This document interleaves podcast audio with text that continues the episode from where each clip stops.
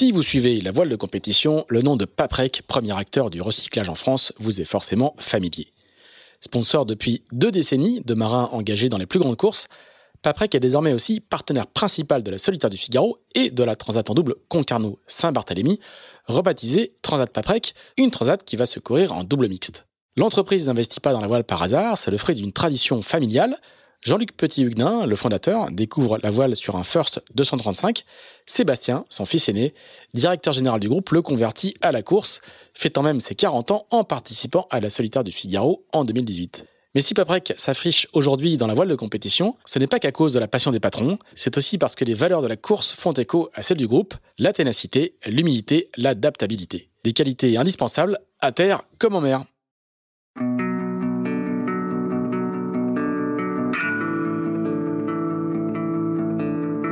Bonjour, vous écoutez Into the Wind, le podcast des marins qui font des phrases. Into the Wind est produit par Tip Shaft, le média des professionnels et des passionnés de voile de compétition. Tip Shaft, ce sont deux newsletters hebdomadaires en français et en anglais, des podcasts, des événements, des formations ainsi qu'un festival de films et un studio de production de contenu que vous pouvez retrouver sur tipandshaft.com. Je suis Pierre-Yves Lotrou et je vous souhaite la bienvenue dans ce nouvel épisode d'Into the Wind.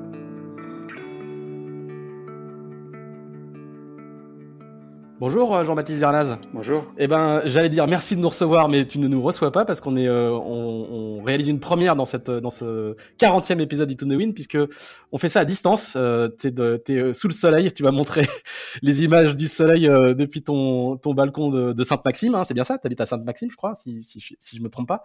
Tu vas montrer les images de soleil de la Méditerranée et moi je suis sous la pluie à Lorient. Donc le match a déjà bien commencé. Et tu mènes très largement 1-0 parce que moi j'ai dû euh, allumer la, lumière dans, ma maison pour pouvoir euh, voir quelque chose. En tout cas, merci de prendre le temps d'échanger avec nous euh, quelques jours avant que tu ne décolles pour le Japon. on va être assez transparent. On enregistre le 7 juillet. Tu décolles dans 4 jours pour Tokyo et ce, podcast sera diffusé. Tu seras déjà déjà au Japon. et eh ben explique-nous quel est l'état d'esprit de quelqu'un qui a déjà fait trois fois les Jeux Olympiques, qui s'apprête à partir pour ses quatrièmes Jeux, qui ont été longs, longs à venir, longs à se, à se dessiner dans quel état d'esprit on est? On est tranquille, on est impatient, euh, on attend, on commence à stresser un peu, on est dans quel état? Euh, Sur le plan sportif, euh, je commence à être un peu stressé hein, et en même temps j'ai très envie parce que je me sens prêt. Après, sur le plan sanitaire, on est un peu stressé parce qu'il y a quand même les tests anti-Covid à passer. voilà, on n'est pas à l'abri d'une mauvaise rencontre, on va dire. Mais en tout cas, sur le plan sportif, c'est sûr que là, on commence à être dans les derniers dernier moment, je, suis en train de finir mon sac et j'essaie de rien oublier, j'essaie de tout prendre en double, histoire que, que j'oublie rien, quoi. Et que si ça casse, j'ai du spare parce qu'au Japon, c'est plus compliqué à faire envoyer. D'accord. Et du coup, quand tu dis que tu ne pas faire de mauvaises rencontres, du coup, tu as, arrêté de. Tu, tu, vas, tu vas plus au restaurant ou tu vas aller peu au restaurant de toute façon? Tu, tu fais vraiment attention à ça? Tu es dans ta bah, bulle déjà? Effectivement, la recommandation euh, du CNO, euh, c'est de, de s'isoler pendant 14 jours avant le départ. On a trois tests euh, PCR à faire, 96, 72 heures et 48 heures avant le départ. Donc, c'est déjà arrivé une amie, donc j'essaye de, de, voir le moins de monde possible. je suis parti quatre jours là, en, en bateau pour m'isoler un peu avec mon préparateur physique, pour, pour finaliser et puis voir le moins de monde possible. Et puis là, bah, il fallait quand même que je rentre finir mes sacs et je vais faire attention à qui je vois, quand. Et... Voilà, c'est un peu différent d'habitude, mais en tout cas, euh, c'est un peu stressant. Alors, on, va, on va évidemment parler de, on va, on va revenir sur ta carrière, mais avant, je voudrais que tu peut-être nous fasses un petit, euh, un petit flashback sur euh, ce que c'est qu'une une année supplémentaire de préparation olympique qui n'était pas du tout prévue. on sait à quel point les PO des athlètes en général et dans la voile en particulier sont millimétrés, planifiés au jour près. Vous connaissez vos plannings très longtemps à l'avance et il y, a déjà eu un énorme boulot de réadaptation. Mais toi, comment tu t'es organisé pour préparer ces jeux? Je, je, crois comprendre que tu as passé beaucoup de temps, comme beaucoup, à, Lanzarote et à Villamoura, qui ont été deux spots euh, hivernaux. Comment, comment toi, tu t'es organisé à partir du moment où tu savais que euh, tu avais une année de plus pour les jeux? Eh ben, il y a eu plusieurs étapes. Déjà, il y a eu euh, ce premier confinement où on, en fait, ben, on était prêt, quoi. Hein. Tout le monde était à quelques mois des jeux. tout le monde était prêt. En tout cas, moi, je l'étais. Et donc il y a eu le premier mois avec beaucoup d'incertitudes, euh, savoir si euh, on allait quand même aller au jeu ou pas. Et puis ensuite, euh, donc annonce du report. Mais il y a eu quand même pas mal de suspense pendant assez longtemps. Donc nous, on s'est tout de suite dit qu'il fallait au moins garder le niveau de jeu actuel. Donc on, s'est entretenu tout l'été, plutôt pas trop loin de la maison. On a un, super plan d'eau qui est le lac de Garde, sur lequel habite Robert Scheidt, la légende de, de, notre sport. Du laser. Euh, du coup, on a passé beaucoup de temps au lac de Garde l'été dernier, et puis, euh, et puis après, s'est posé la question de comment on gère l'hiver, étant donné qu'il y avait très peu d'épreuves, euh, même pas du tout en fait. Donc là, on a réussi à mettre un, espèce de réseau européen en place où tous les étrangers, surtout les nordistes, hein, ceux qui viennent de loin et qui là où il fait froid l'hiver, eux, ils ont absolument voulu venir au chaud, et donc de manière générale, depuis plusieurs années, on va à, à parce que c'est sur le même continent, donc assez simple enfin pour y aller en voiture quoi. Et ah, c'est au Portugal. Hein. C'est au Portugal, c'est ça, c'est l'aéroport le plus proche, c'est Faro. Donc c'est vraiment en Algarve, c'est super sympa parce qu'il fait chaud comme en Méditerranée et puis on a quand même euh, les vents et les vagues de l'Atlantique. Donc euh, le plan d'eau ressemble un petit peu plus à ce qu'on va voir aux Jeux Olympiques. Et puis euh, et puis pour pas trop se lasser du plan d'eau et de manière assez simple, c'était Lanzarote, donc c'était juste mettre les, les affaires dans un ferry et là, pareil, on a eu de la grosse houle euh, bah, d'Atlantique, quoi. Et donc ça, c'était, l'objectif, c'était d'avoir des bonnes conditions, mais surtout d'avoir de la confrontation, parce qu'un an sans confrontation, on l'a quasiment jamais fait. Enfin, moi, je l'ai jamais fait. Donc, c'était savoir où on en était régulièrement et savoir si, enfin, voilà, comment on allait pouvoir gérer cette préparation au mieux en termes de, voile, quoi. Et, quand, euh, l'info tombe que les, les, jeux sont reportés, pour toi, il n'y a pas un quart d'hésitation de seconde, c'est juste un report, euh, tu y retournes, il n'y a pas de... Parce qu'il y a des athlètes qui, sont, qui, ont été très déstabilisés par ce, par ce report. Si, si, clairement. Bah, je pense que le report, euh, je ne veux pas parler pour les autres, mais grosso modo, je pense que ça joue en suivant où on en est dans sa carrière. Si on a 20 ans et qu'on est sur sa première PO, ben, on se dit, euh, c'est pas grave, de toute façon, euh, j'allais quand même la faire l'année.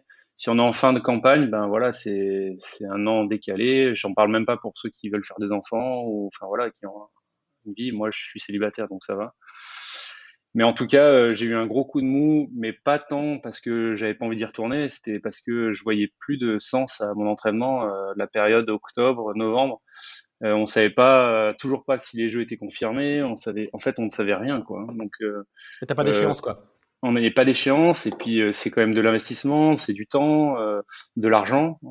J'embauche toute une équipe autour de moi. Enfin, voilà. Et à un moment donné, c'est poser la question est-ce que j'irai pas faire autre chose, hein? Est-ce que est-ce que j'ai ouais est-ce que je mettrais pas un terme à ma carrière à ce moment-là? Parce que enfin si c'est pour faire un an de plus et qu'il n'y ait pas les jeux à la fin euh, voilà mais à partir du moment où ça a été confirmé j'ai eu la chance d'être bien entouré aussi euh, mon entraîneur mon nouvel entraîneur euh, Stéphane euh, Christidis et mon préparateur physique Olivier Poli m'ont coincé autour d'une table sentant que j'étais en train de divaguer quoi. Et ils, ils m'ont dit ils m'ont dit bon voilà c'est un moment c'est un point de passage. Tu veux vraiment ou tu veux pas? Si tu veux pas c'est pas grave on t'en veut pas mais on faut, faut pas perdre de temps ni pour toi ni pour nous et c'est maintenant qu'il faut faire une faut prendre une décision quoi.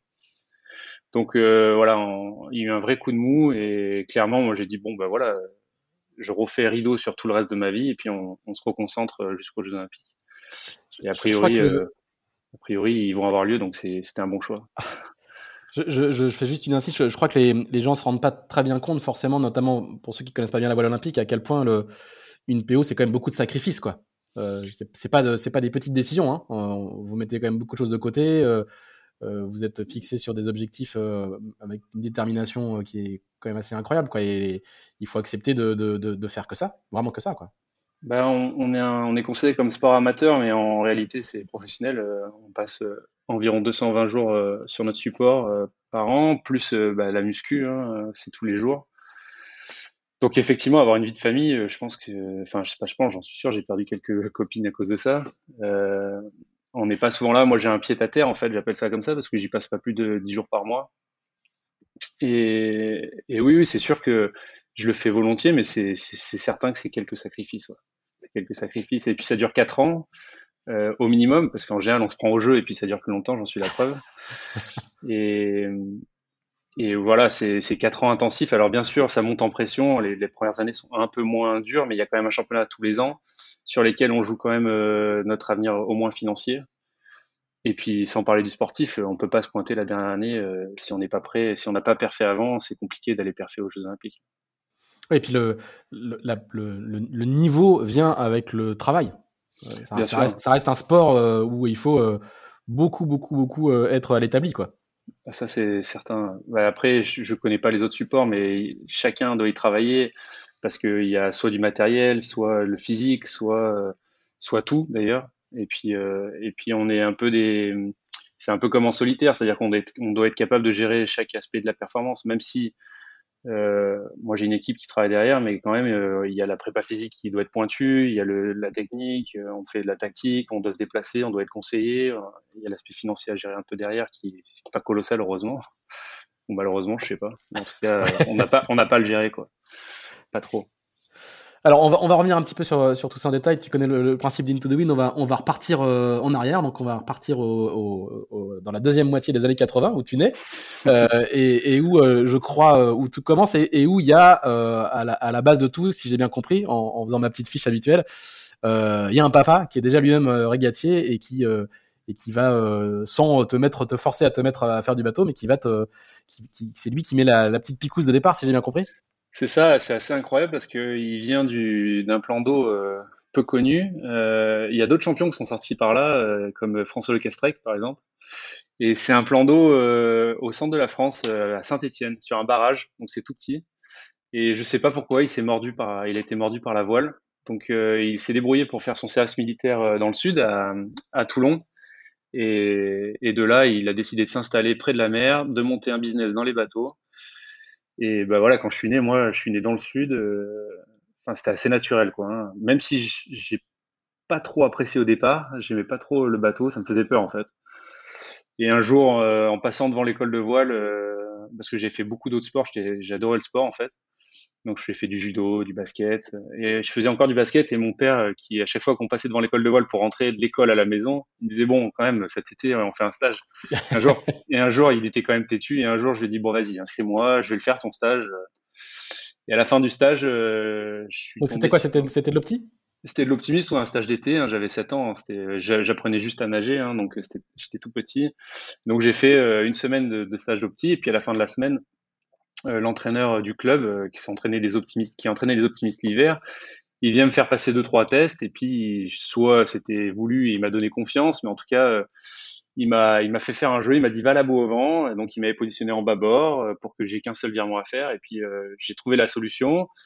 Et là, j'étais super content. Alors, il m'a mis en tribord, il m'a dit maintenant trouve une autre solution. Et puis là, j'ai senti que bah, je butais quoi. Et puis d'un coup, je me suis dit, ah ben si, je vais faire la même chose de l'autre côté. Donc j'ai trouvé le cadre gauche.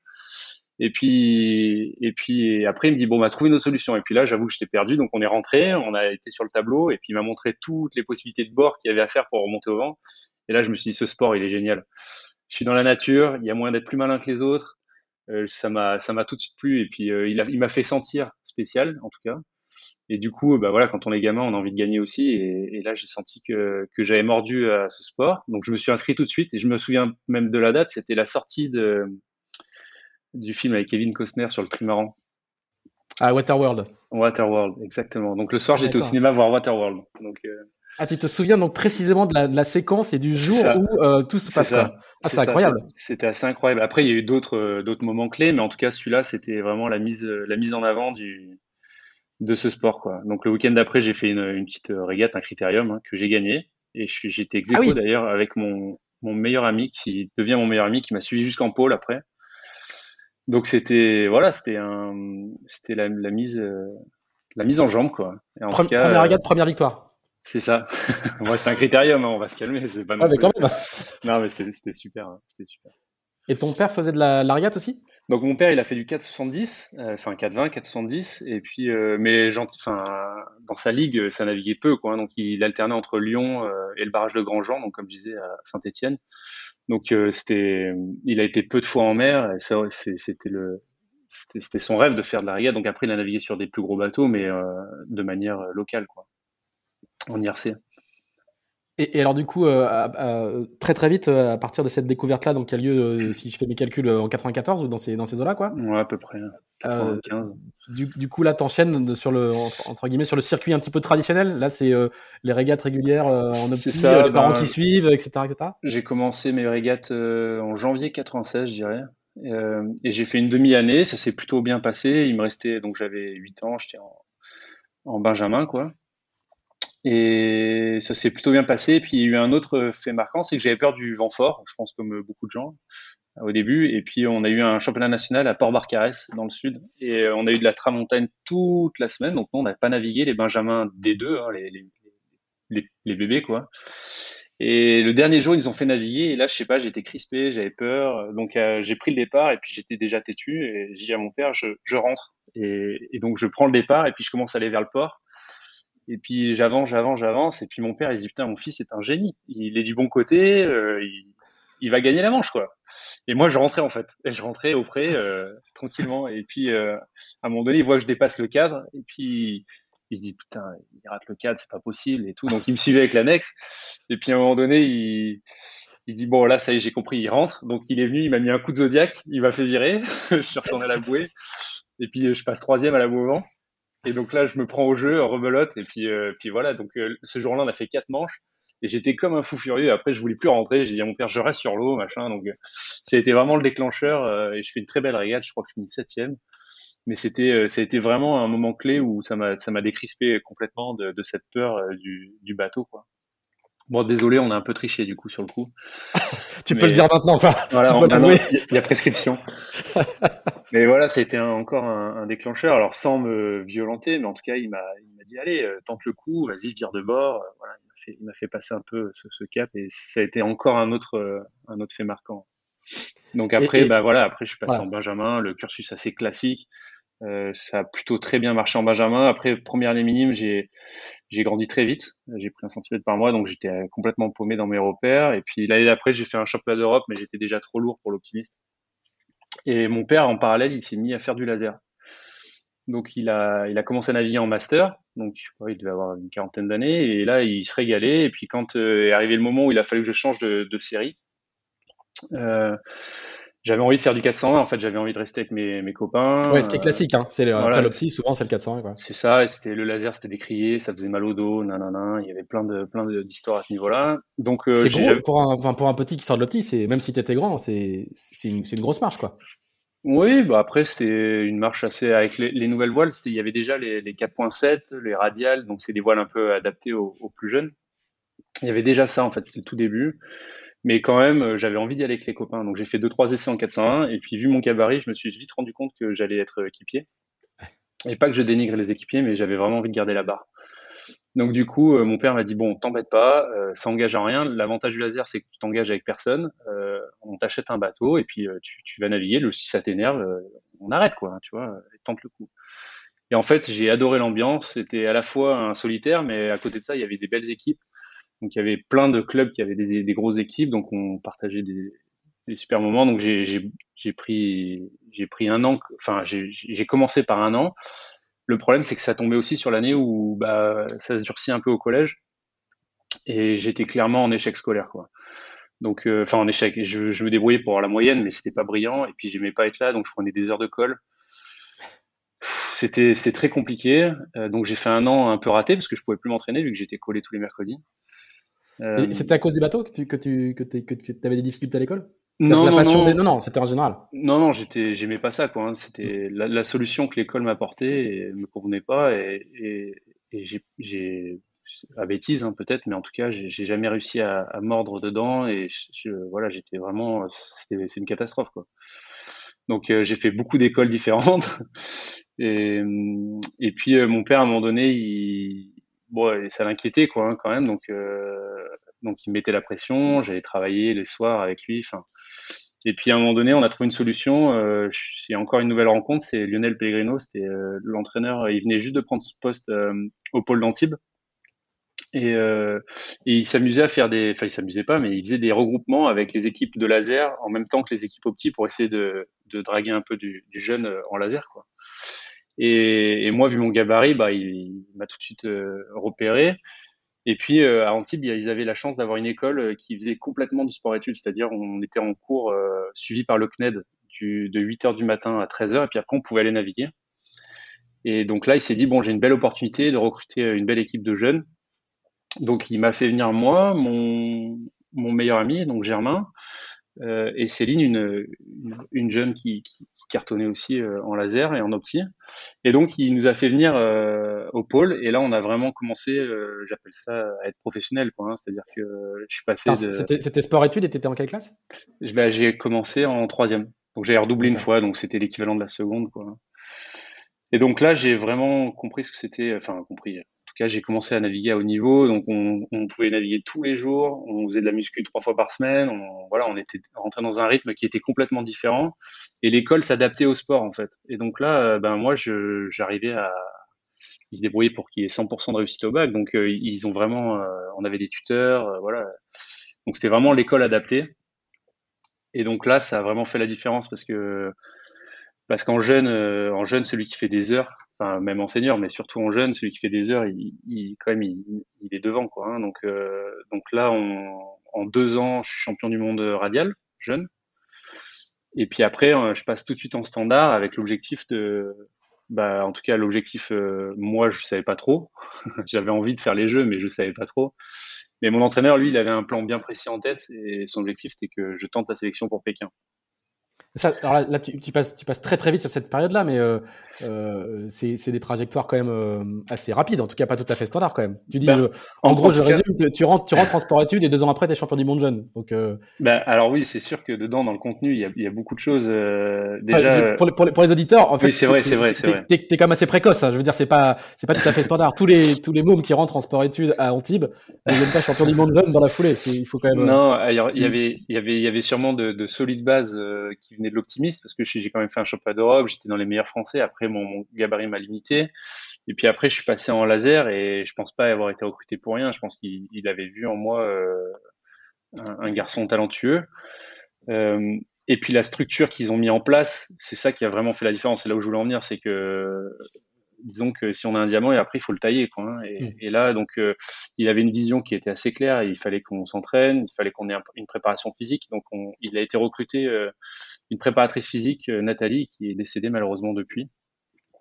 qui Nathalie Bellotti qui nous a qui venait qui venait qui était lanceuse de poids qui était recordman de France du lancer de poids donc il y avait une approche qui n'était pas du tout euh, vélistique. Hein. Et donc on a, elle s'est formée, hein, elle a appris, elle a regardé les vidéos, elle a essayé de se faire une idée de l'effort qu'on faisait en laser en tout cas. Et donc elle nous a modelé, hein, modelé. On a commencé à faire euh, beaucoup de préparation physique. Il y a eu des moments euh, durs. Hein, euh, on n'a pas toujours envie de se lever à 7 heures du matin pour aller naviguer avant d'aller à l'école.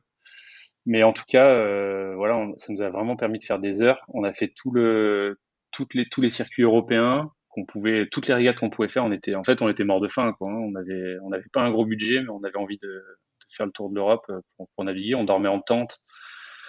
Enfin, je sais pas si tout le monde se rend compte de ce que ça implique, mais on, était le soir quand on rentre avec des courbatures, qu'on est obligé de se faire à manger avec un réchaud, et que le matin on oublie de faire la vaisselle le soir, qu'on a la flemme, et qu'en fait c'est les mouettes qui nous réveillent parce qu'elles mangent les restes.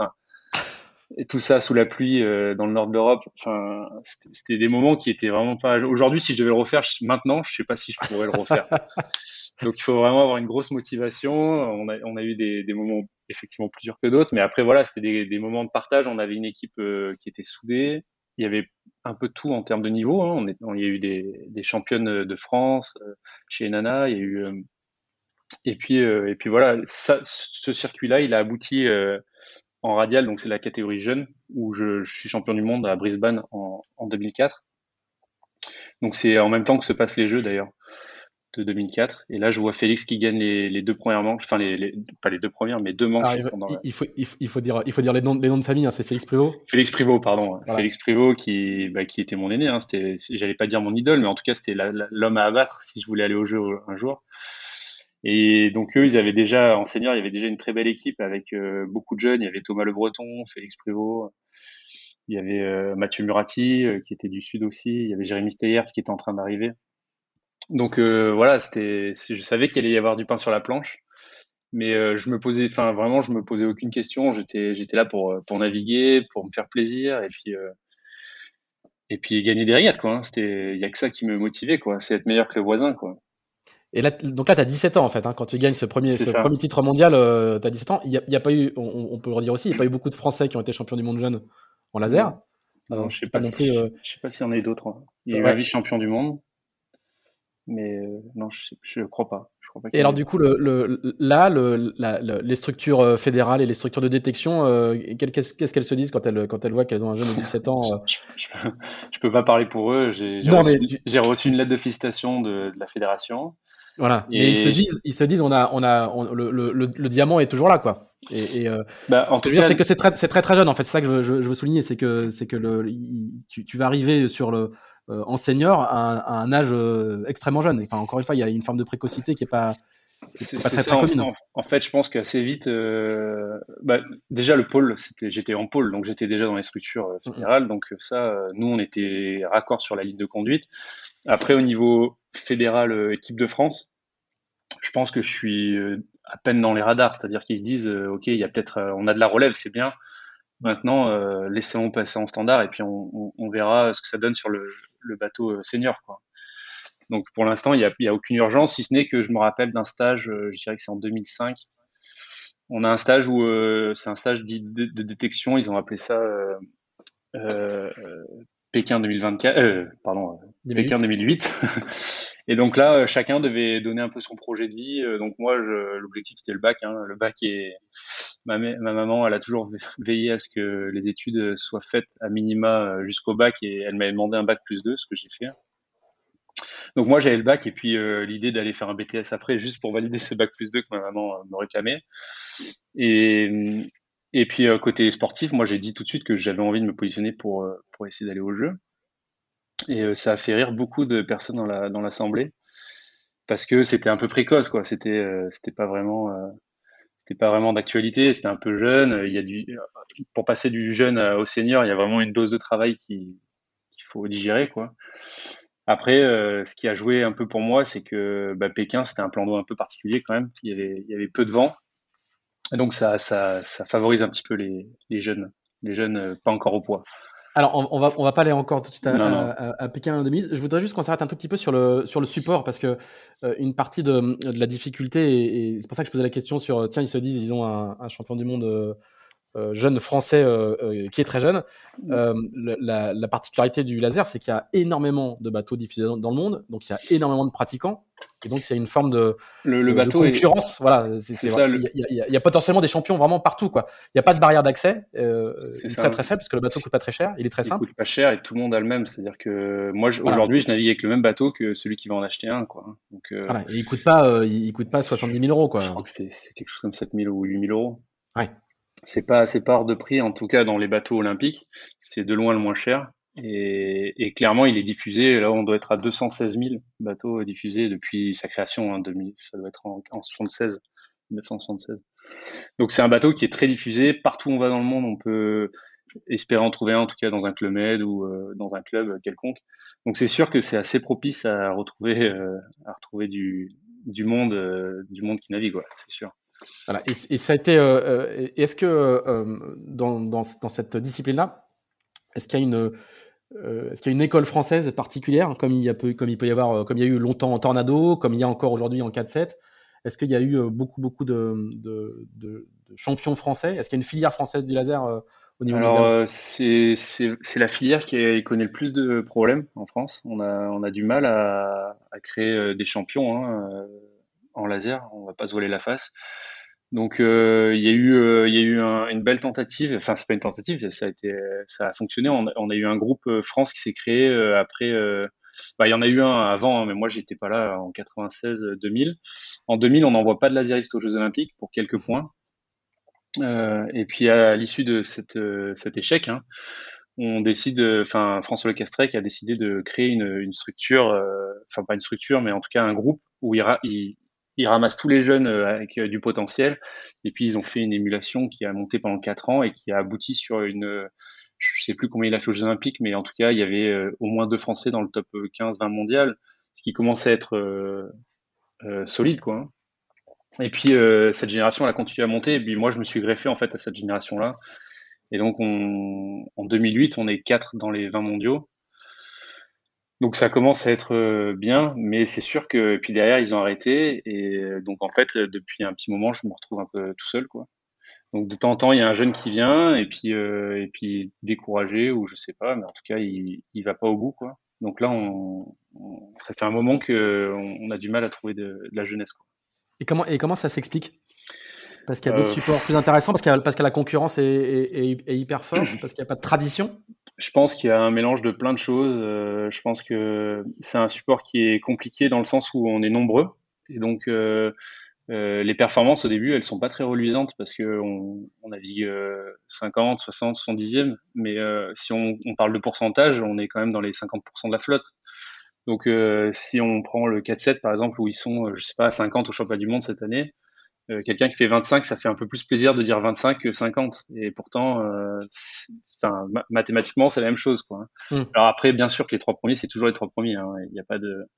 Mais en tout cas, pour les jeunes qui arrivent euh, au niveau fédéral, c'est sûr que d'accepter que la jeunesse, elle soit euh, dans la première moitié de la flotte, mais quand même 60e, c'est toujours dur à digérer. Et je pense qu'il y a eu deux, trois petites erreurs au départ, qui ont cassé quelques générations comme ça où euh, il y avait peu de soutien de ces jeunes-là parce que parce qu'on se disait qu'ils étaient bons à rien, alors qu'en fait, euh, il fallait juste qu'ils passent des, étapes. Quoi. Mmh. Et un milieu de tableau en laser, ça, même si tu es plus loin que dans un milieu de tableau en 4-7 ou en planche, quoi, euh, ça, ça, vaut cher quand même. Ben, un milieu de tableau, c'est un milieu de tableau, c'est juste que le chiffre n'est pas du tout le même. Quoi. Voilà, donc, ça.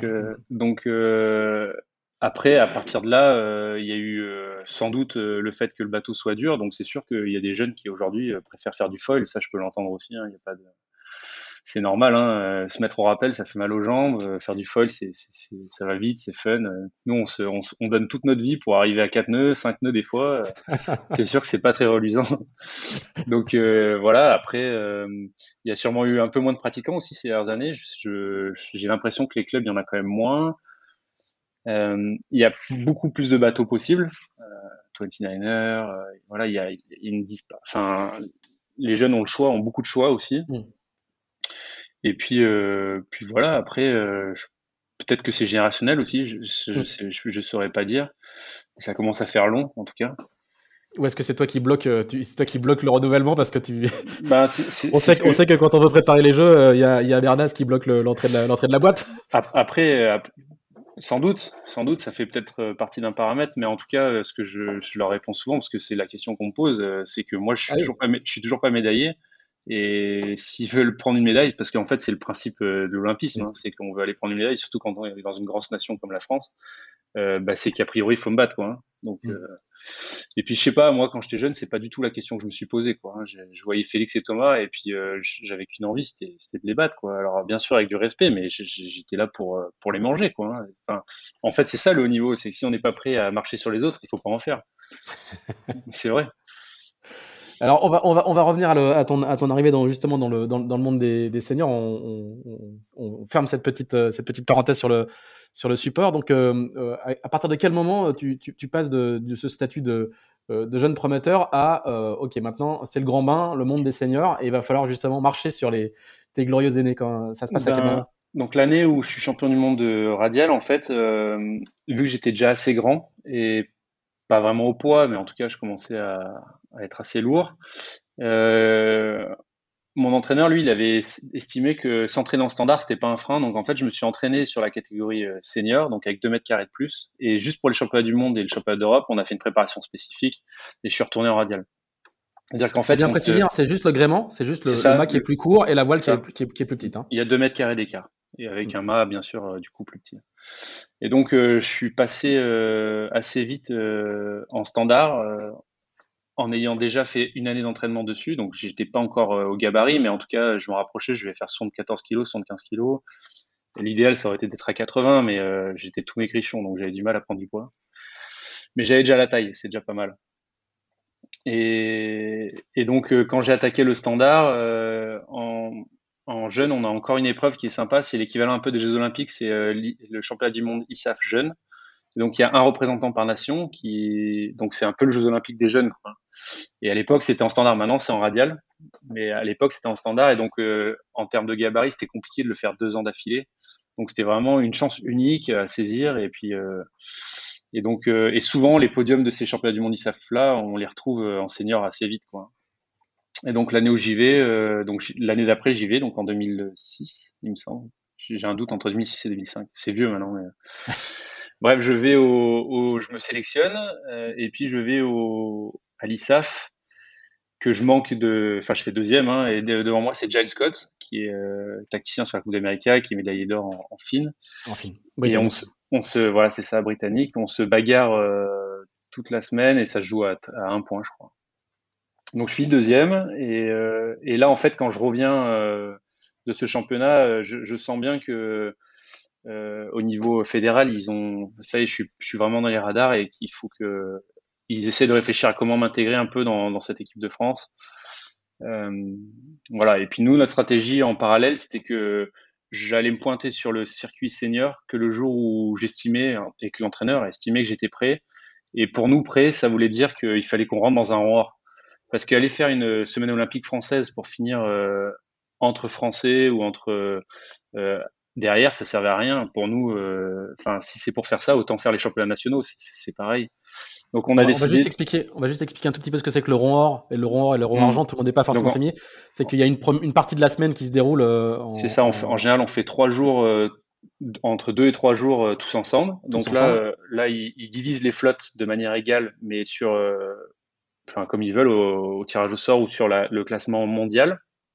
Donc ils font des, des, des parités. Et à l'issue de ces trois jours de mixage, on va dire, et ben là ils prennent euh, les 50 premiers qui naviguent ensemble, les 50 suivants qui naviguent ensemble et les 50 derniers qui naviguent ensemble. Donc, euh, ouais, donc euh, les, les, le, le, premier tiers dans, va dans le rond or, le deuxième ça. tiers dans le rond argent et le troisième tiers dans le rond euh, bronze. C'est ça. Et donc là, euh, bah là, du coup, si on est dans le rond bronze, on navigue entre, en, en, théorie entre pas bons, quoi, hein, mais c'est là où on est.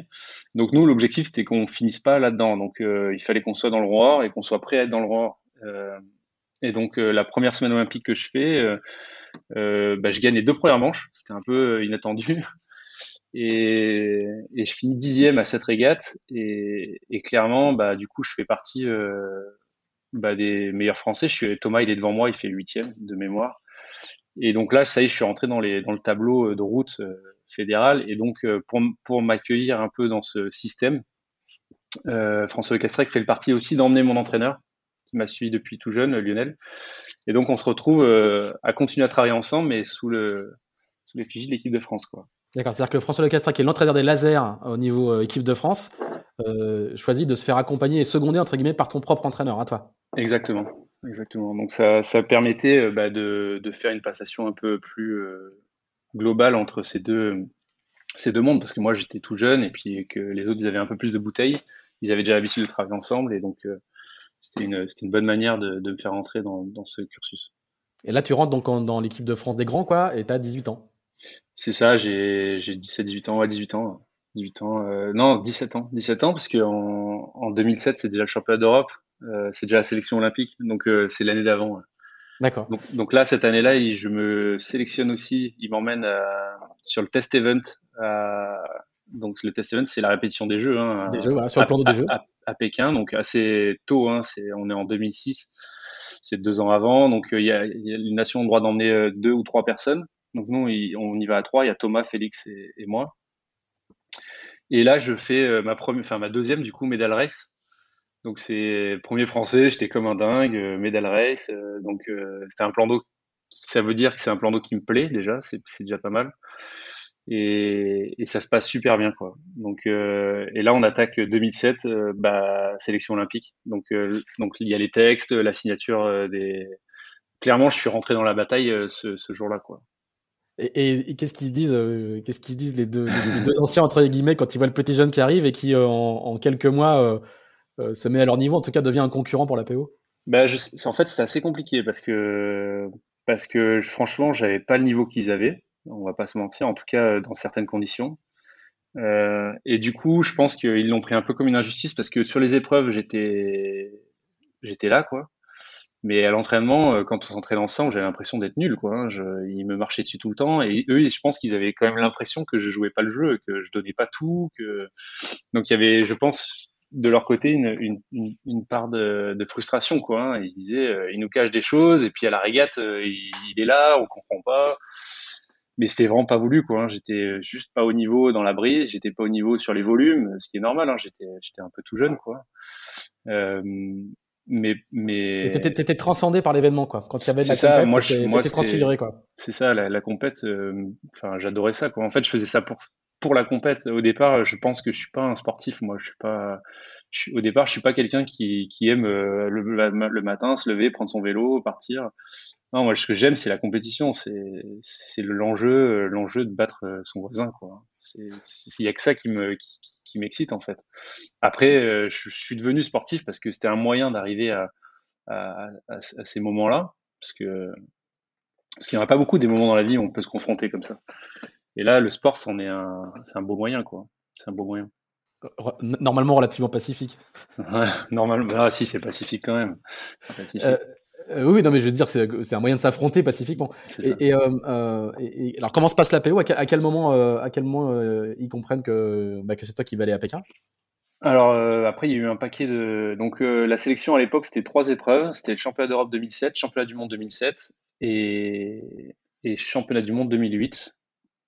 Et donc là, on fait l'hiver 2006-2007 euh, aux Antilles, qui est c'est super quoi dans les Alizés. Donc euh, là, forcément, moi, je suis à la rue complet parce qu'il y a du vent fort tous les jours et que je suis inexistant. Quoi, hein. je, je, suis dernier sur tous les classements, on s'entraîne avec les Allemands, c'est dur quoi. Hein. Mais bon, euh, moi, je me pose pas plus de questions. Et puis de toute façon, le, pour moi, la sélection c'était un bonus quoi. Hein. C'était pas, enfin, j'espérais, mais j'étais pas, j'étais pas du tout là-dessus. Pour moi, j'étais pas encore au niveau quoi. Et puis arrive le championnat d'Europe. Donc le championnat d'Europe, par chance, en plus, il est chez moi, il est hier. Et la semaine olympique française, qui est la régate juste avant, trois semaines avant, euh, je, je fais, en fait, je fais une, je vole un départ et du coup, je me retrouve dans le rond argent, ce que je voulais pas euh, du tout faire, quoi. Mais on n'a pas fait assez de manches pour enlever la plus mauvaise. Donc je me trouve dans le rond argent, donc euh, je suis déprimé. Je sais que dans trois semaines c'est la sélection, que ça va être compliqué, que je me sens pas au niveau. Enfin bref le, cercle vicieux de, la dépression. Et donc le lendemain, je vais faire un coup de kitesurf et je me casse la cheville. Bien. Donc je me fais un arrachement ligamentaire à la cheville. Euh, et là, j'ai deux semaines et demie quoi, pour m'en remettre. Euh, et en fait, euh, bah, j'arrive à naviguer dessus. C'est pas flambant, mais bon, il faut y aller de toute façon. C'est le championnat d'Europe. Et en fait, ça se passe super bien. Je me sens en état de grâce, quoi. Et je fais vice-champion d'Europe. Euh, c'était assez euh, inespéré quoi en fait. Hein. Et, euh, et, Thomas lui aussi fait un bon championnat d'Europe, il fait huitième de mémoire ou neuvième. Et par contre Félix passe complètement au travers de cette épreuve. et puis après on enchaîne, hein, la saison continue et puis on arrive au championnat du monde. Donc là pour l'instant il n'y a aucune décision qui est prise. Hein. On va au championnat du monde. Et là c'est à Cascais au Portugal et là il y avait du vent fort. donc moi c'était un peu plus dur pour moi. je finis pas et je fais pas une super régate enfin, j'ai l'impression de faire une très bonne régate par rapport à mon niveau, mais euh, pas pour une sélection olympique, quoi, en tout cas. Et, pour le coup, Thomas, lui, il est dans son élément et il fait une super régate, il fait huitième. Euh, il manque de peu de faire une vraiment très très bonne régate.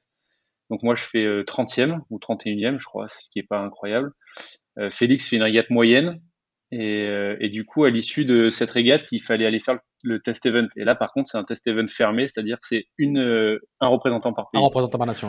Donc c'est l'équivalent des Jeux Olympiques, mais un an avant. Quoi. Et donc là, euh, assez logiquement, il décide d'envoyer Thomas. Et donc Thomas va faire le test event. et là, il y a, y a, vraiment pas beaucoup de vent. Moi, je, je vous cache pas que je suis un peu en dep. Hein. Je suis j'ai décidé de prendre un mois euh, complet off. Je suis parti en Corse en bateau, voilà, je suivais ça de très loin. Et comme reprise, je m'étais fixé les championnats de France qui sont normalement, normalement une formalité. Euh, fin août, quoi. Donc j'ai, le championnat était début juillet, donc j'ai vraiment décidé de, de me détendre, quoi. Donc j'ai arrêté un mois et puis Thomas, pendant ce temps-là, il allait au test event. Et ça s'est très mal passé au test event pour Thomas. Donc ça m'a, même si je lui souhaitais pas le malheur, mais moi ça m'a remis un peu dans la course, quoi. Et en fait, en rentrant de là, euh, je sais pas pourquoi, j'ai pas les dessous de l'affaire, j'en sais rien, mais la fédération a décidé d'écarter Félix de la sélection, et donc ils ont décidé de mettre une sélection que euh, entre Félix, euh, entre Thomas et, et, moi.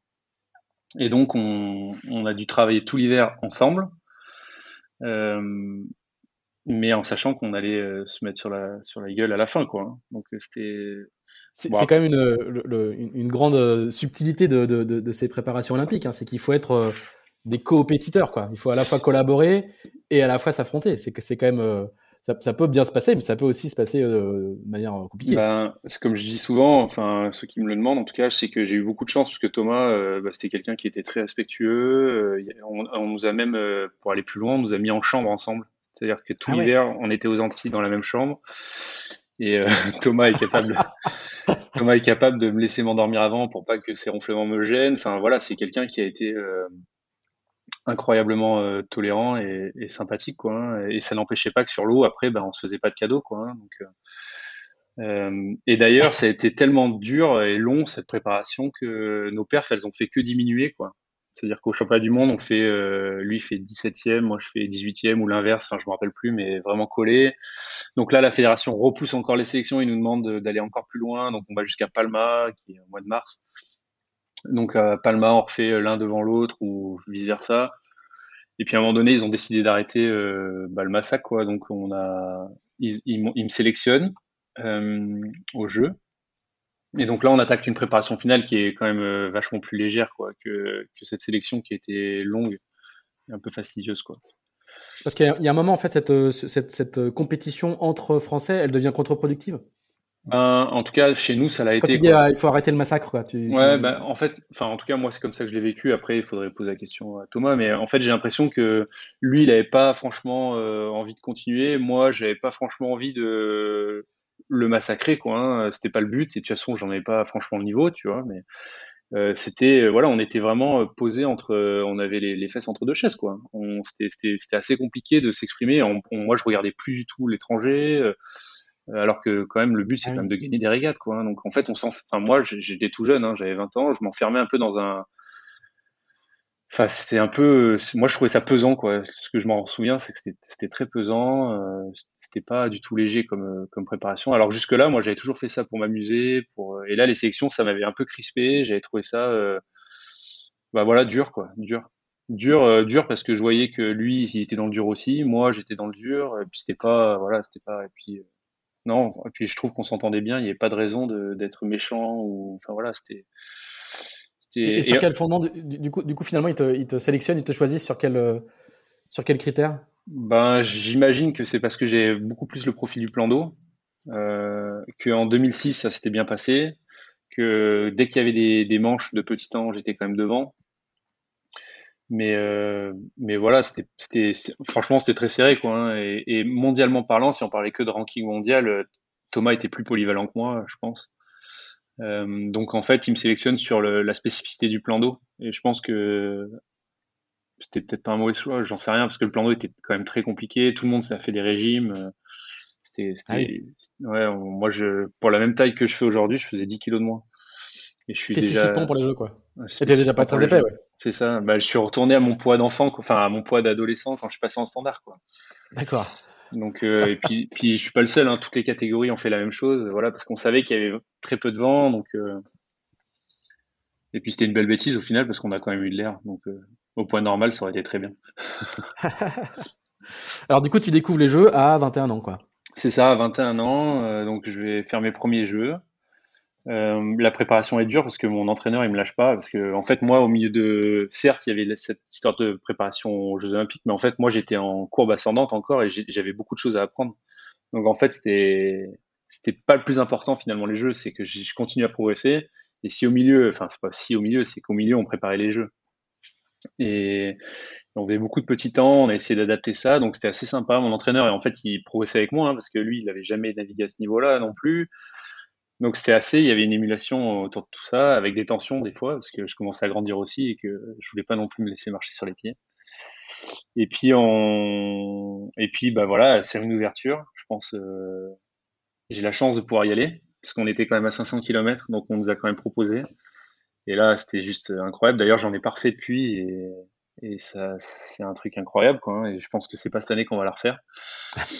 Euh, la rentrée sur le stade, les... alors j'ai sûrement laissé un peu d'énergie, mais franchement, je pense que j'en ai capté beaucoup plus que ce que j'en ai laissé. Parce que c'est la rentrée sur le stade, la Marseillaise qu'on chante, euh, voilà, c'était c'était un moment incroyable. J'ai pas pu filmer parce que j'ai laissé ma caméra dans le premier avion. mais euh, c'est voilà, c'était c'était fou quoi, c'était fou. Pour expliquer, donc c'est que les, plans d'eau des jeux ne sont pas forcément là où on jeu, ont lieu l'essentiel des jeux. Et donc, du coup, il, y a, il peut y avoir euh, plus ou moins de kilomètres. Et donc, du coup, euh, vous n'avez pas forcément accès en termes de logistique. C'est ça. bah, on, est rarement, on est rarement à côté des villes euh, host. Hein, à, Pékin, on était, on était à 500 km. à Tokyo, on va être à 80 km, c'est assez pour pas y aller. Et à Londres, on était à 6 heures de déplacement, quoi. Donc c'était pareil, on était sur la côte. Bon, voilà, c'est un peu le jeu de la voile, quoi. Mais c'est vrai que c'est dommage parce qu'on vit un peu moins l'événement. On n'est pas dans le village olympique, on n'est pas. Mais voilà, ça a d'autres qualités. Hein. À la fin, on, on, arrive à y aller et puis du coup, quand on est détendu, c'est vachement mieux. On peut, faire les, on peut faire la fête. Alors, tu vas faire, tu vas faire huitième à ces, à ces, à ces jeux-là. C'est ça, ça, les, premiers jeux, c'est quand même pas mal du tout. Mm. Bah, euh, je, suis, je, suis, quand même très déçu parce que, parce que j'avais vraiment des cartes à jouer pour être mieux que ça. Et du coup, euh, je, je, sors de là quand même très frustré. Et la veille du dernier jour, je suis, je suis sur le podium, quoi. Donc mhm. euh, voilà, je m'en veux de ce dernier jour et donc je, je, repars de là avec de la frustration et ça va m'aider pour les, les 4, 8, 12 prochaines années.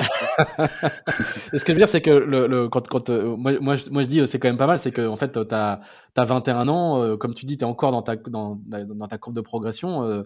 Euh, on, est, toujours dans cette, dans cette logique de, précocité. Et si on, sur le papier, dire que de quelqu'un qui a 20 ans, dont c'est les premiers jeux et qui, il y a encore quelques années, était chez les juniors, c'est sur le papier, ça reste un beau score. Toi, tu as, la frustration parce que tu, aurais pu faire encore mieux, mais sur le papier, ça reste une, une belle perf. Bah, c'est une super perf. Hein. De toute façon, la voile, c'est comme un sport à maturité plutôt tardive en général. donc, on, les athlètes sont un peu plus vieux que dans d'autres sports.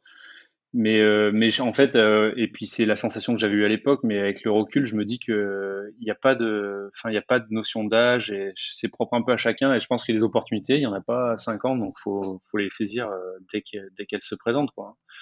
Et cette fois-ci, c'en était une. C'était une belle perche qui m'avait été tendue et que j'avais, euh, j'avais un peu. Je suis très content. Hein, j'ai eu mon diplôme olympique, j'ai eu, je suis finaliste et tout, mais j'ai quand même versé quelques larmes parce que j'y ai cru, euh, j'y ai cru plus que ça, quoi.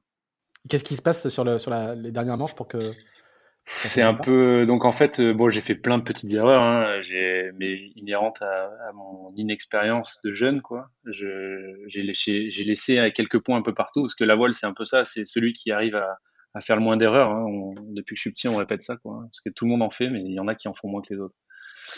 Et en fait, euh, bah, ce dernier jour, euh, je suis, on part pour trois manches. Il y a un vent sympa, avec beaucoup de courant, comme tout le temps là-bas.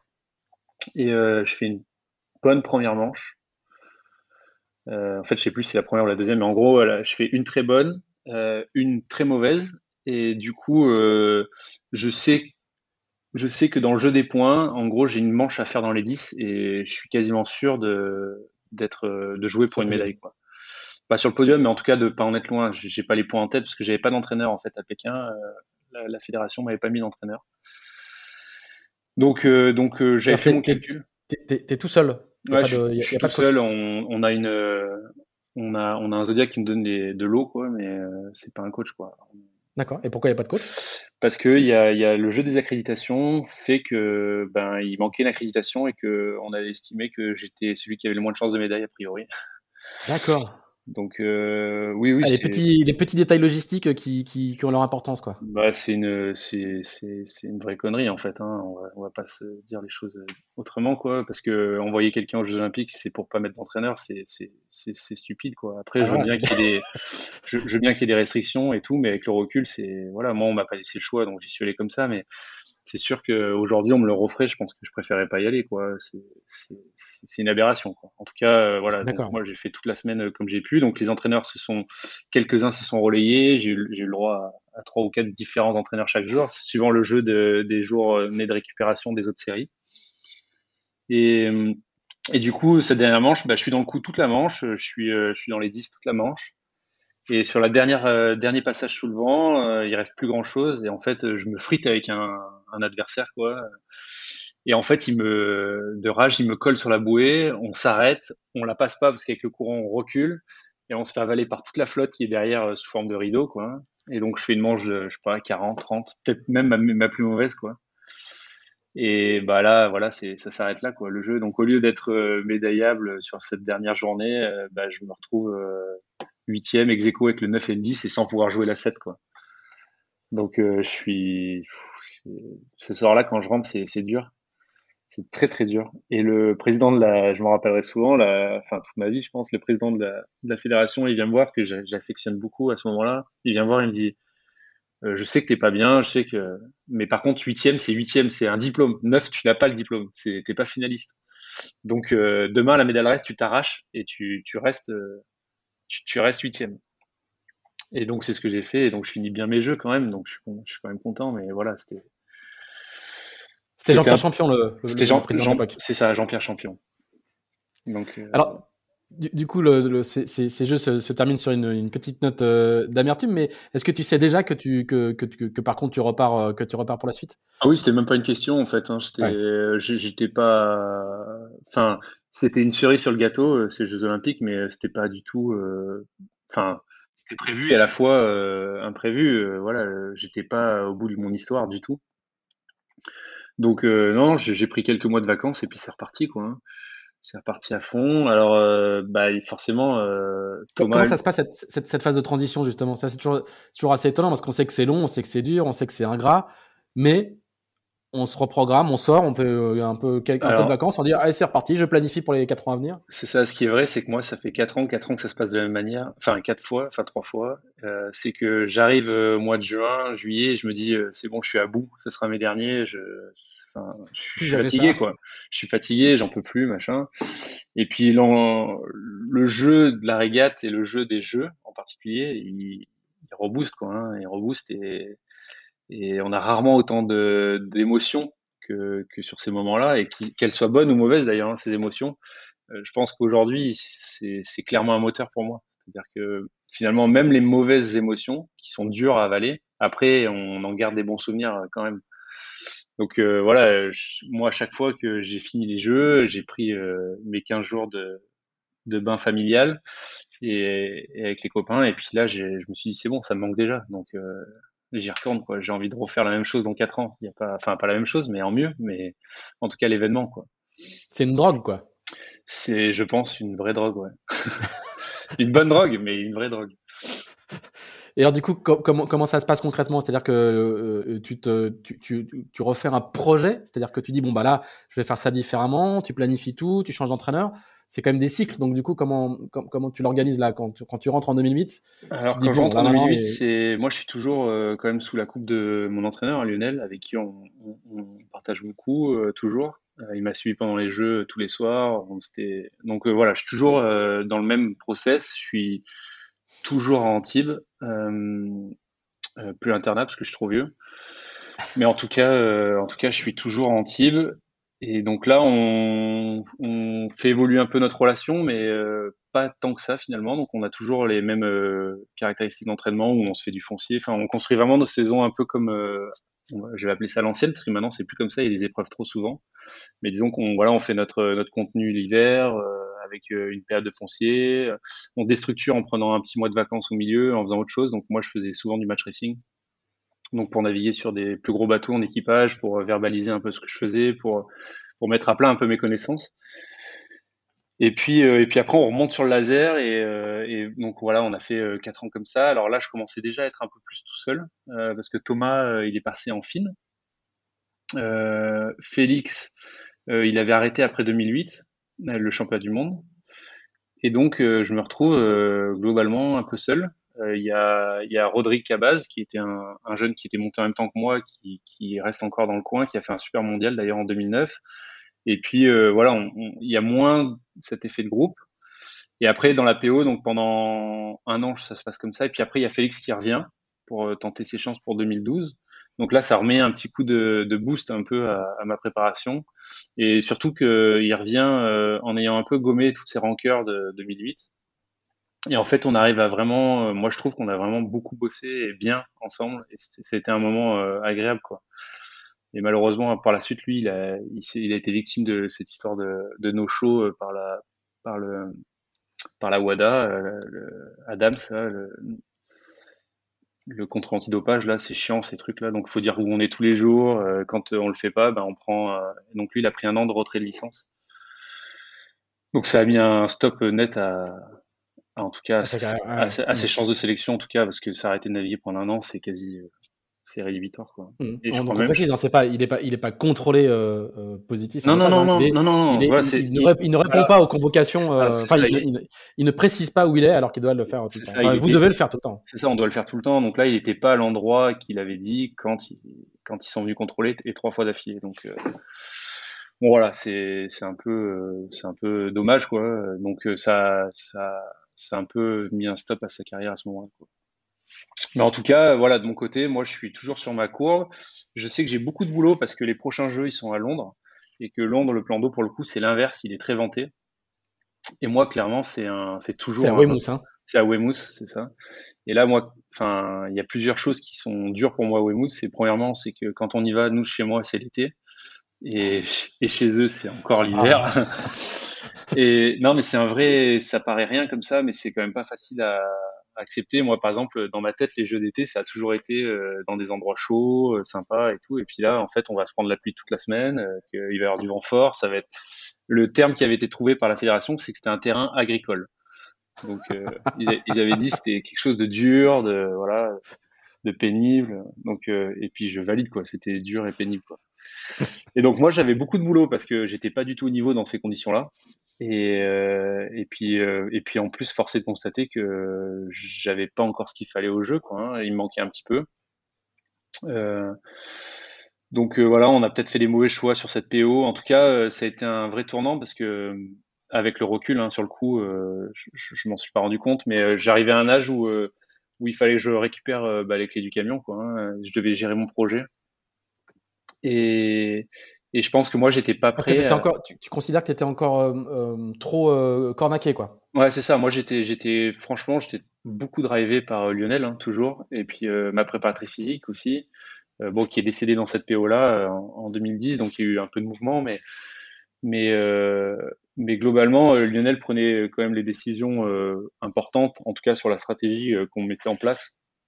sur, sur le planning, sur de qui on s'entourait. Et en fait, moi, c'est un moment où euh, je pense que je perds un peu de temps parce que c'est vraiment un moment où il faut que je récupère euh, euh, la possession de mon projet pour mettre mes dernières mes dernières forces au moment voulu, quoi. Hein. Et, là, moi, j'arrive pas à m'approprier mon projet sur ces quatre ans-là. Et je pense que l'entraîneur, lui, il est pas prêt à les donner non plus parce que c'est un peu son bébé aussi. Donc on a les lignes ont bougé pendant pendant toute la PO et on a eu du mal à bah on, pourtant on est toujours amis et tout, mais on a, on a eu du mal à, à mettre ça en place euh, correctement. Quoi.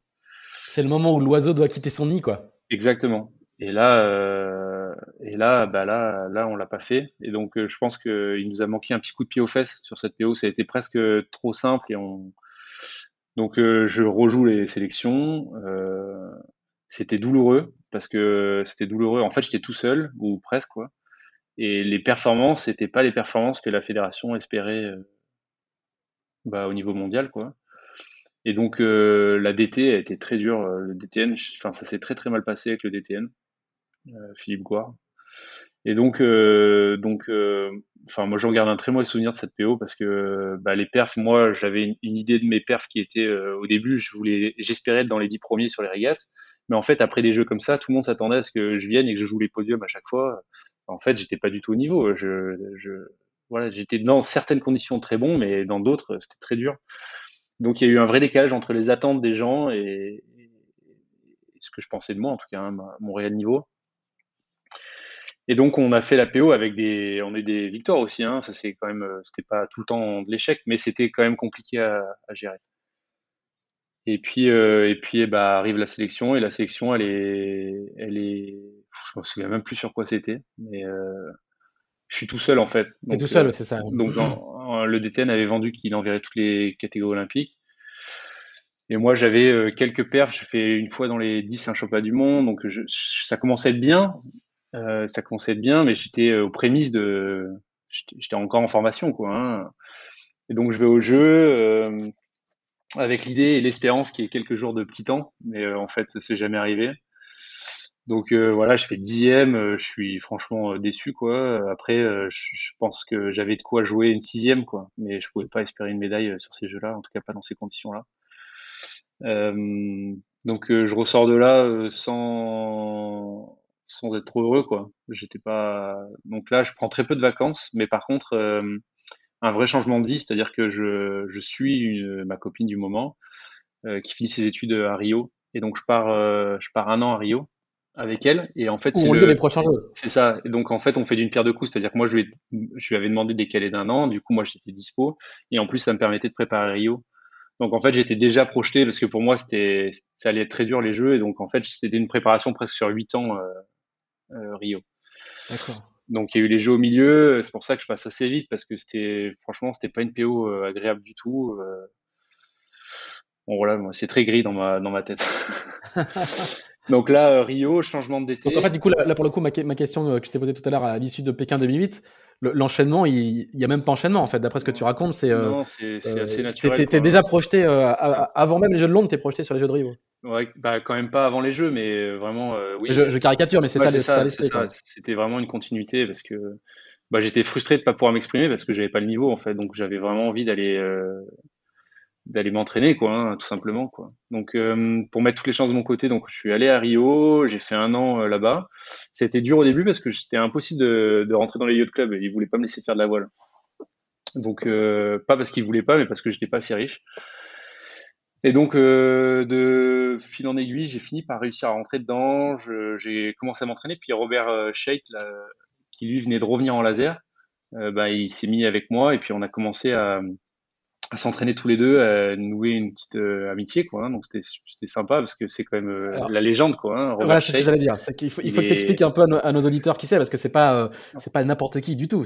Robert Scheidt aujourd'hui, il a 48 ans, il a je sais pas une, dizaine de titres mondiaux dans ma catégorie, cinq médailles, dont deux d'or, trois en star, deux, trois en laser, deux en star. Deux en star. Et puis, euh, et puis voilà, et là il revient euh, pour la PO de, bah, Rio. Quoi. Il, mhm. revient, il repasse du star au laser parce que le star disparaît des jeux. Et il est brésilien. Hein et il est brésilien. Et quand on, quand, on dit légende, là, le, mot n'est pas du tout galvaudé, quoi. C'est vraiment le, le, le, type et euh, il fait partie des athlètes, mais qui, qui dépasse même le cadre de la voile, en fait. Hein. Ouais, bien sûr, bien sûr. Il a bah, cinq médailles olympiques en, en cinq jeux, c'était juste incroyable, quoi.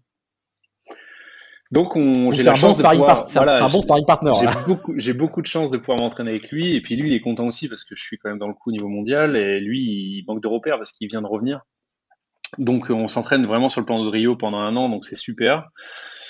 Et donc, euh, par contre, cette année-là, il y a eu beaucoup de changements. C'est-à-dire que la fédération change de DT. Euh, et en fait, la DT décide de, bah, de, de me faire arrêter ma collaboration avec mon entraîneur. Donc c'est la, la, direction technique nationale. Hein, c'est ça, c'est eux qui gèrent un peu les cadres euh, fédéraux. fédéraux. Enfin, pas un peu, mais qui gèrent les cadres fédéraux. Et donc, euh, ils décident que ma collaboration avec euh, Lionel Pellegrino est, est stérile et qu'il faut en changer. Quoi. Donc, moi, je suis assez d'accord sur le fait que ben, il faut qu'on trouve des moyens pour avancer. D'ailleurs, on en avait beaucoup parlé à ce moment-là et lui, il, il était d'accord avec ça. Mais bon, le choix de le virer, enfin pas de le virer, parce qu'en fait c'était pas vraiment viré, il voulait le changer de poste, mais en fait c'était comme le virer. Euh, bah lui, euh, il le vit comme un, enfin, comme, comme, une rupture, quoi. Comme une rupture, moi aussi. Et puis en fait c'est c'est pas, puis sans en parler, sans rien, c'était une décision qui a été prise euh, de but en blanc. Euh, moi je la prends un peu à distance. Enfin, c'est une, toi, t'as pas ton mot à, pas ton mot à dire. On, on, décide pour toi. C'est quand, quand, même le premier concerné, quoi. Ah ouais, non, mais absolument pas. Non, j'ai pas mon mot à dire du tout. J'ai pas mon mot à dire du tout. Euh, puis, puis ça les intéresse pas de me donner. Enfin, a priori. Euh, enfin, en tout cas, moi, on m'a jamais demandé quoi. Hein.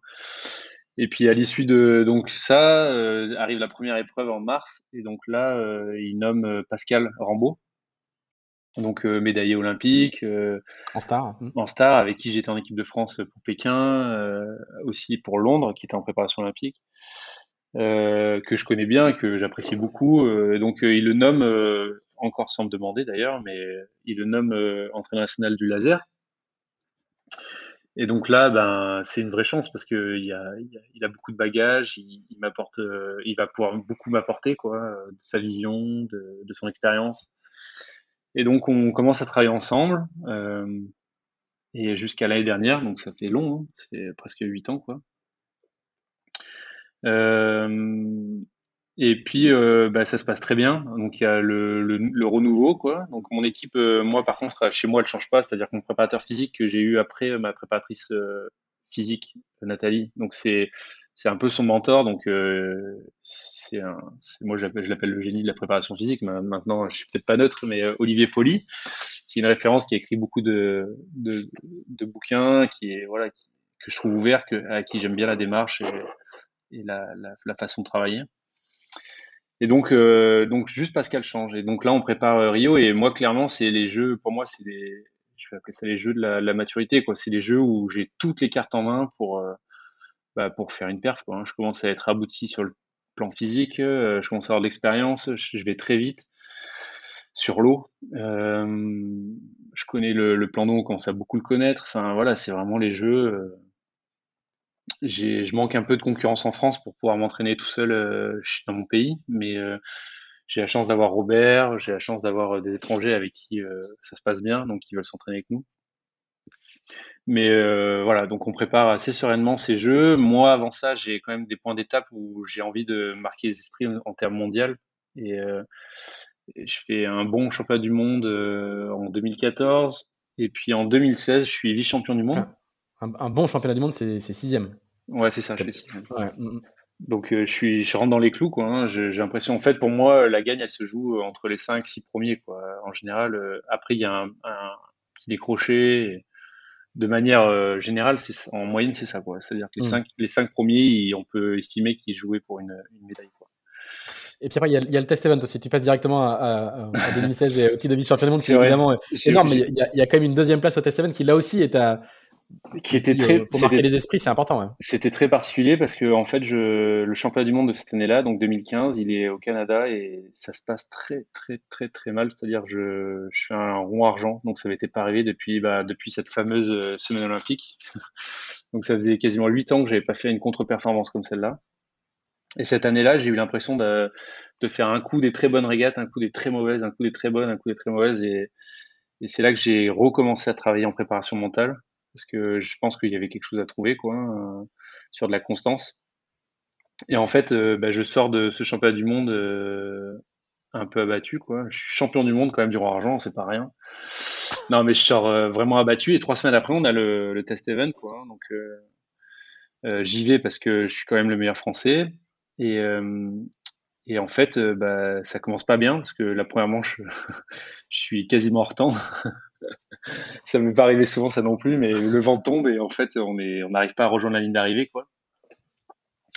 Et puis euh, et puis euh, et puis par contre après ça, tout se redéroule bien, j'arrive à remettre mon jeu en place et je commence à, reprendre confiance en fait hein, dans, ma façon de naviguer, dans ma façon de d'appréhender l'événement. Et puis je finis par euh, finir deuxième euh, sur cette régate. Et donc, euh, bah voilà, c'est faire une médaille sur un test event à un an des Jeux. Il y a déjà tous mes concurrents. Euh, rendez-vous. C'est ça, c'est ça fermé dans la hiérarchie pour l'année prochaine, quoi. Donc euh, je, je, suis très très content. Ça relance un peu ma, ma saison. Enfin, c'est la clôture bien, on va dire, parce que c'était la fin de la saison. Mais disons que ça me laisse de l'espoir et de toute façon, on monte jamais sur un podium olympique par hasard, donc il faut être déjà monté dessus avant, quoi. Il n'y a pas beaucoup d'accidents. Mais tu es, toujours tout seul en termes de, concurrence dans, dans, ce cadre de cette PO ou il y a, d'autres gens euh, avec qui tu peux Non, il y, a, y, a, y a quasiment personne. Quoi. On, enfin, pas, pas du tout. Euh, on a rarement. Enfin, on prend des, des partenaires. Hein. Il y, a, y, a, deux jeunes qui faisaient, euh, qui faisaient autour de entre 30 et 40 au championnat du monde. mais en fait, du coup, ils avaient quelques qualités qu'on allait chercher dans certains entraînements, mais on pouvait pas euh, s'appuyer sur eux pour, euh, pour créer de la perf, quoi. C'était, compliqué. C'était compliqué. Eux, ils étaient en devenir et ils, ils étaient dans le, dans la quantité pour l'instant, quoi. Nous, on, était déjà euh, sur de la, la, qualité. Donc, bien sûr que quand on arrivait à faire des regroupements, ils étaient invités et on a fait des stages ensemble. Mais c'était compliqué. Enfin, dans la, dans la démarche de me bousculer, ils n'étaient pas assez présents, quoi n'était pas assez présent. Donc on était obligé de s'entourer de mecs comme euh, Robert ou, mm. avec l'équipe anglaise comme on a fait euh, sur la PO d'après d'ailleurs. Je, repose cette question parce que c'est quelque chose qu'on ne sait pas forcément dans le dans, dans, l'entraînement des athlètes olympiques qui sont des athlètes individuels, c'est qu'il faut trouver des sparring partners, euh, soit français, soit étrangers, et que c'est hyper important parce que le, avoir un bon sparring partner, c'est quelqu'un qui va te tirer vers le haut, un peu comme les boxeurs, quoi, puisque le terme vient de là. Hein. C'est exactement ça. Après, ces choix-là et, sont, sont, souvent dans les interviews, on entend, ah, ben, on, on s'est entraîné tous l'hiver avec les Danois. Donc euh, nous, on, ne connaît pas forcément qui est ces, équipages, cet équipage danois, par exemple, mais le, bon choix, il est, il est hyper stratégique, quoi. Bah, le bon choix, il est, il est compliqué dans son propre pays parce qu'en fait, il faut non seulement, il faut, euh, on l'a fait quelquefois, il faut faire le pari de faire progresser euh, quelqu'un en particulier pour pouvoir s'appuyer sur lui par la suite. mais en sachant qu'à la fin, il y a quand même qu'un vainqueur, quoi, hein, parce que les jeux, c'est un représentant par nation par catégorie, donc c'est, enfin voilà, c'est, c'est mettre en péril un peu sa sélection. Mais d'un autre côté, c'est incontournable, donc on est obligé de le faire. Mais euh, force est de constater qu'on a du mal à le faire. On a du mal à trouver euh, euh, bah, des jeunes qui, qui, qui, veulent avancer, quoi. Hein. Donc, euh, et surtout, je pense qu'il y a le, la marche est trop grande pour l'instant, donc il faudrait un groupe intermédiaire qui fasse ses armes. Et c'est ce qui est en train de se passer aujourd'hui. Donc, il y, a, un groupe qui est en train de monter. Euh, et euh, après, une fois qu'ils sont, euh, sont à, portée de tir, enfin, quand moi je suis à portée de tir de leur fusil, bah là, il faut qu'on les intègre et qu'on commence à les faire monter. Mais en fait, ça, c'est pas du tout mon boulot. Quoi. Moi, je suis là que pour faire de la perf. non, non, bien sûr. Et, et, quand tu choisis un sparring partner étranger, par exemple, est-ce que, est-ce que à l'issue de, quand tu vas de faire un bloc d'entraînement de, de 15 jours, euh, dans un pays étranger avec lui. Est-ce que tu partages les, données, par exemple? Est-ce que vous partagez tout euh, au briefing, au débriefing? Tout est possible. Euh, après, c'est des accords qu'on trouve entre nous, ne serait-ce que pour se filmer. Est-ce qu'on a le droit de se filmer, tout ça Donc ça, ça fait le... Nous, les sparring, déjà, on les choisit un peu à l'affinité, mais c'est surtout par rapport à leur qualité. Donc, si on veut travailler de la brise, on va pas prendre les mêmes que quand on, donc on essaie de, tout le monde fait ça, hein, mais on essaie de, de cibler un peu ce qu'on recherche chez, chez, chez ces gens-là.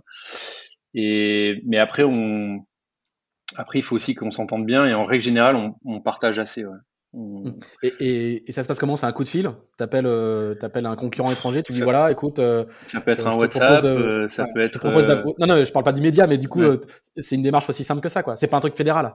Ah non, non, c'est pas du tout fédéral. C'est une démarche individuelle, quoi. C'est une démarche individuelle, ça se fait souvent sur les compétitions, donc on se renseigne un peu où les gens vont, qu'est-ce qu'ils font, quel est leur plan, est-ce qu'ils sont d'accord pour qu'on s'intègre. Euh, si on s'intègre, est-ce qu'on peut venir avec un jeune ou pas, parce que des fois, euh, il y, a des, y a des refus. Enfin, voilà, donc on fixe les, les règles longtemps avant, enfin longtemps avant, euh, quelques temps avant, et puis après on, on y va, quoi. Hein.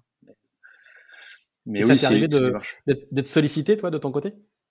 Ah, moi, souvent. Euh, bah, en fait, ça va dans les deux sens, quoi. Hein. De toute façon, s'ils si, si trouvent pas un intérêt à s'entraîner avec toi, ils n'y vas pas, quoi. Hein, ils te refusent. Mais c'est ça, ils peuvent refuser. Euh, ah, bien sûr. Voilà, ça, c'est la, la, dernière, c'est la dernière phase, c'est que il y, a des gens qui peuvent refuser de, de, bien sûr. ces propositions-là. Bien sûr. Et là, tu, cet hiver, c'était, c'était criant. Il y a tout un groupe de Norvégiens, Suédois, Allemands là qui, qui ont un peu le vent en poupe depuis l'année dernière et ils se sont sentis un peu pousser des ailes et ils nous ont fait venir un peu à Lanzarote en disant que ça allait bien se passer et puis au final ils ont fait ce qu'il fallait pour qu'on s'entraîne pas avec eux quoi. Ah oui. Donc il y, a des, il y a des petits jeux quand même euh, qui se mettent en place. Maintenant, euh, voilà, l'important c'est d'avoir une, une, souche solide avec qui on, on est bien. Donc nous, c'est on a Robert, on a le Péruvien, on a le Belge. Donc ça, c'est notre équipe euh, soudée. Quand euh, l'équipe un peu plus élargie, c'est avec les Anglais. On a vraiment une très bonne relation avec les Anglais. Et eux, ils ont, c'est quasiment la plus grosse nation en laser. Ils sont 5 dans le top 30 mondial, on va dire 15 mondial, 20 mondial. Je, ça dépend des régates, mais donc ils sont très solides. Donc ce qui est sympa avec eux, c'est qu'il y a toujours un mec pour être devant, quoi. Donc ils sont très très agressifs. Mais par contre, il y a peu de partage. On partage l'essentiel, quoi. Hein. C'est un peu politique entre nous. Des fois, on sait pas trop ce qu'ils veulent. Mais en tout cas, ça se passe toujours bien depuis 5 ans. Donc, euh, D'accord. On reste avec C'est un aspect des choses qu'on qui n'est pas forcément très visible de l'extérieur, donc c'est pour ça que je posais la question. Alors du coup, on, on revient là au, au, au, jeu de Rio, donc du coup, euh, euh, après le test event et la fameuse année 2016 où, euh, où tu, tu, marches un peu sur l'eau, on va dire. C'est ça, bah, je, on va au championnat du monde qu'on prépare bien parce que c'est ma sélection olympique, hein, euh, le mondial, je crois. Je suis pas sûr. non, pardon, c'est Miami, euh, ma sélection. Et donc, je fais deuxième aussi. Donc, je, décroche ma sélection euh, là-dessus en janvier. Et donc, on va au championnat du monde où je suis déjà sélectionné. On a pris un partenaire euh, français pour la dernière ligne droite, c'est Anthony Munoz, qui est le deuxième français, qui a des grosses qualités dans le vent fort, enfin dans le vent médium fort. Et, donc, on va au championnat du monde au Mexique. Et là, bah, je fais un super mondial. J'ai même la victoire en main à la dernière manche, que je laisse filer bêtement. Enfin, je laisse pas filer, mais qui me file entre les doigts. Et, donc, je finis deuxième. C'est je suis très content. Je suis dans les clous pour mon, ma prochaine épreuve qui, est, qui sont les Jeux. C'est un, résultat historique pour la France. Oui, oui, bon après moi, ça, ça. Toi, tu t'en fiches un peu, mais, ouais, je, mais de l'extérieur, c'est. Oui, c'est ça. C'est pas l'autre. C'est ça, ça. Après, euh, moi, mon si vous suivez la voile de compétition, le nom de Paprec, premier acteur du recyclage en France, vous est forcément familier. Sponsor depuis deux décennies de marins engagés dans les plus grandes courses, Paprec est désormais aussi partenaire principal de la Solitaire du Figaro et de la Transat en double Concarneau-Saint-Barthélemy, rebaptisée Transat Paprec, une transat qui va se courir en double mixte. Euh, L'entreprise n'investit pas dans la voile par hasard, c'est le fruit d'une tradition familiale. Jean-Luc Petit-Huguenin, le fondateur, découvre la voile sur un First 235 Sébastien, son fils aîné, euh, directeur général du groupe, le convertit à la course, fêtant même ses 40 ans en euh, participant à la solitaire du Figaro en 2018. Euh, Mais si Paprec s'affiche aujourd'hui dans la voile de compétition, ce n'est pas qu'à cause de la passion des patrons, c'est aussi parce que les valeurs de la course font écho à celles du groupe, la ténacité, l'humilité, l'adaptabilité. Des qualités indispensables à terre comme en mer. Cette fois. Vraiment grand luxe, quoi. Hein. On y va, on y va grand luxe. Et puis euh, je fais une première journée euh, dans le rythme, hein, pas fou mais pas mal quoi.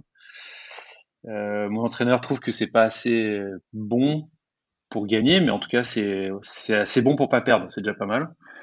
Et puis en gros la première clé de ces jeux c'est le troisième jour. Troisième jour, on va sur l'eau avec des conditions très musclées et clairement, moi j'ai un vrai, un vrai avantage dans ces conditions-là. Et on va sur l'eau, c'est des grosses vagues, c'est des conditions incroyables. Hein. On est devant euh, Copacabana et, et grosses vagues, gros vent. Euh, premier départ, je fais un très mauvais départ euh, et je reviens toute la manche et je fais une manche de 7 de mémoire. Donc c'est une, c'est une bonne manche quoi, clairement. Et là, l'entraîneur me dit lâche-toi sur les départs parce que là, la vitesse où tu vas, t'es inarrêtable quoi. Hein. Tu, ça va le faire quoi. Lâche-toi. Et en fait, euh, deuxièmement, je pars, euh, je suis en tête toute la manche et puis je finis deuxième à la manche. Euh, ça va très vite, je suis très content. Et à l'arrivée, je passe l'arrivée et je vais voir l'entraîneur. Je dis, t'en penses quoi du départ? Il me dit, ouais, ça avait l'air bon et tout, super. Je dis, bah, passe quand même voir le, le tableau à l'arrière du bateau, j'ai un peu peur. Et je passe et en fait, je fais un départ prématuré. Aïe. Et là, c'est la veille du jour de repos, je suis effondré, quoi. Je suis, je, je, sais que ça met un gros coup de canif dans, le, dans mes chances. Euh, pour deux raisons. La première, c'est que bah, ça me rentre une très mauvaise manche. Et la deuxième raison, c'est que bah, j'ai pas mis le clou dans mon temps fort. Quoi, hein. C'est le moment où euh, je pouvais faire la différence. Euh, je pensais avoir fait la différence et puis en fait, je la fais pas du tout. Quoi. Donc, euh, bah, les jeux sont à refaire et j'ai plus de joker. C'est pas rédhibitoire. On, on, enlève au jeu, on, peut enlever la, la, la meilleure la manche. Plus mauvaise, la, plus mauvaise. Hein. Ouais enfin, pas tout le temps. Même, même au jeu, on peut enlever la meilleure. Oui, bien sûr, bien sûr, on enlève la plus mauvaise. Et de mémoire, euh, oui, on n'enlève que la plus mauvaise. Et donc, euh, sauf la médaille qu'on ne peut pas enlever. Oui. Et donc là, euh, bah voilà, j'ai plus de joker. Euh, je suis pas mort, hein, mais pas loin. Et puis, mais je suis quand même, j'ai été très touché sur ce coup-là. Là. Et puis, bah, les jeux avancent. je fais encore quelques petites erreurs. Hein. Il y en a quelques-unes encore. Et bref, je me présente euh, à la médaille euh, quatrième, euh, assez loin, je crois que je suis à 13 points. donc il y a 20 points distribués sur une médaille race. Donc 13 points de retard, c'est compliqué dans le sens où il faut que lui soit vraiment derrière et, que moi je sois vraiment devant. Et en plus de ça, j'ai le 5-6 qui sont quasi ex avec moi, un point. Donc en fait, vu qu'en médaille race, il y a deux points entre chaque place, vu que le premier marque 2 points, le troisième 4 points, etc. Bah, du coup, en fait, c'est comme si on était ex Et en fait, euh, bah, cette médaille race, je me mets à l'attaque hein, à fond, euh, mais je suis pas le seul. Et du coup, euh, bah, Robert gagne la médaille race, donc celui qui était ex avec moi, donc Robert Scheidt qui était cinquième. Moi, je finis deuxième et le Neo Z qui était troisième finit loin, mais pas assez quoi. Donc Robert, Robert et moi, on échoue à trois points du podium quoi. Donc voilà, c'est frustrant de fou encore. Hein. Je suis suis pas abattu parce que, enfin si, je suis en fait je suis, vert parce que c'était mes jeux et j'ai je pensais vraiment euh, je pensais vraiment faire mieux. Euh, mais bon, voilà, c'est le sport. Hein. Je n'étais pas le seul à chasser le métal sur cette semaine-là. Et là, et là aussi, tu sais que tu que c'est pas fini, que, tu vas repartir. Bah, là, là, c'est j'ai besoin d'y réfléchir parce que vraiment, ah, j'avais j'avais j'avais un plan où en fait parce que mon troisième rêve de gosse, c'est la Coupe d'Amérique. Et, et, là, je, bah, j'ai un âge où euh, bah, j'ai 32, 32 ans. Non, non, pardon, pardon, j'ai 29 ans, 28 ans. Et là, je me dis, bon, il, il va falloir commencer à faire un choix, quoi. Hein. Est-ce que c'est pas trop long de refaire une PO euh, Voilà, j'ai plein de choses qui tournent un peu en rond. Et vu que j'espérais bien prendre une médaille, ben du coup, ça me, ça me chamboule un peu parce que je suis pas allé au bout de mon histoire. Je suis ni champion du monde, ni champion olympique, ni euh, voilà. Donc j'ai j'ai l'impression d'avoir une revanche à prendre. Donc euh, bah, d'abord je fais un état des lieux avec les gens avec qui je travaille, c'est-à-dire préparateur physique. Est-ce que je me sens en forme? Est-ce que j'ai quatre ans dans les jambes encore Est-ce que je peux je, redonner un peu un coup de collier quoi? Est-ce que je peux progresser hein? Parce que le constat ça aurait pu être que je mérite une quatrième au jeu ou cinquième au jeu. Euh, et en fait, euh, je prends deux trois mois pour réfléchir. Euh, et en fait, ça ça manque de naviguer. J'aime toujours autant ça. Physiquement, tout est ouvert. parce que je suis passé un peu vite, mais en 2011, j'ai eu un, un petit pépin au dos. Euh, j'avais j'avais une petite dissymétrie musculaire, j'étais trop fort de, devant, on va dire, et pas assez fort du dos et des fessiers et des, ischios. Et bref, ça m'a amené une petite inflammation qui a mis le doigt sur euh, quelque chose qui était qui était en train d'arriver. Hein. J'avais les lombaires un peu abîmés, donc euh, voilà, il était temps de remettre ça en route. Euh, le médecin de la fédération, je donnerai pas de nom, mais qui m'a dit que ma carrière était finie, qu'il fallait que je fasse autre chose voilà, c'était compliqué quand même. Donc, euh, donc euh, derrière, on a travaillé et en fait, euh, aujourd'hui, tout va bien, quoi. Hein. donc, ça veut bien dire que c'est pas irrémédiable ce genre de choses. Mais en tout cas, je prends 3-4 mois après Rio pour pour y penser parce que bah voilà, je, sacrifie des années, j'ai pas de vie de famille, j'ai mon corps qui vieillit aussi. Hein. Et donc, en fait, mon, ma tête, elle a très envie. Mon corps, euh, d'après mon préparateur physique et tous les examens médicaux, ben, feu, quoi, hein, il n'y a pas de problème. Euh, et puis finalement, je suis assez jeune encore. Hein, donc, euh, et je me dis, ben voilà, on recommence, quoi, c'est parti. Mais j'ai envie de, par contre, j'ai envie d'élargir un peu mon spectre et j'ai envie de naviguer aussi sur d'autres supports. Donc, le fait de refaire du laser et de pas changer de support, ça me permet d'avoir un peu de temps parce que je connais quand même maintenant bien le support. Donc j'ai sacrifié une, année, on va dire, où j'ai accumulé beaucoup de fatigue en naviguant sur d'autres supports. J'ai eu la chance de naviguer un peu avec Franck, euh, Camas. J'ai eu la chance de faire du match racing. J'ai été champion de France plusieurs fois dans match race. Voilà, ça m'a permis de, de, toucher à d'autres supports, à, à C'est une, une, respiration mentale en fait. Hein. C'est ça. Beaucoup de marins disent que multiplier les supports, euh, les figaristes racontent très souvent que aller faire autre chose que du Figaro les rend, les rend meilleurs. Quoi. Hein. Bah déjà, je pense que les sensations, c'est les mêmes, hein, ça reste de la voile. Tactiquement, c'est quasiment la même chose. Hein. Alors bien sûr, on change d'échelle si on fait du, du large, mais c'est quand même très proche. Euh, et puis, euh, il y a de la communication, donc on voit d'autres façons de, de naviguer, d'appréhender, d'approcher euh, les problèmes. Et en fait, c'est enfin, toujours riche. Quoi. Moi, j'en ai jamais... Alors oui, bien sûr, ça crée un peu de fatigue, donc il faut bien le gérer mais globalement, ça a toujours été riche et j'espère bien euh, que ça, ça va me permettre d'aller faire d'autres choses après aussi, quoi, hein, parce que le laser c'est bien, mais la voile c'est bien plus vaste que ça, quoi. Et donc, euh, donc je repars, euh, je repars. Il y a une équipe de jeunes qui, est, qui a été montée après les Jeux hein, pour, bah, pour me supplier, quoi. Hein. Et donc je m'entraîne un peu avec eux, et puis bah, très vite on attaque les régates, et puis je suis dans le coup assez vite. Euh, je fais pas mal de podiums sur cette euh, PO. Hein. La PO, elle se déroule super bien. Je...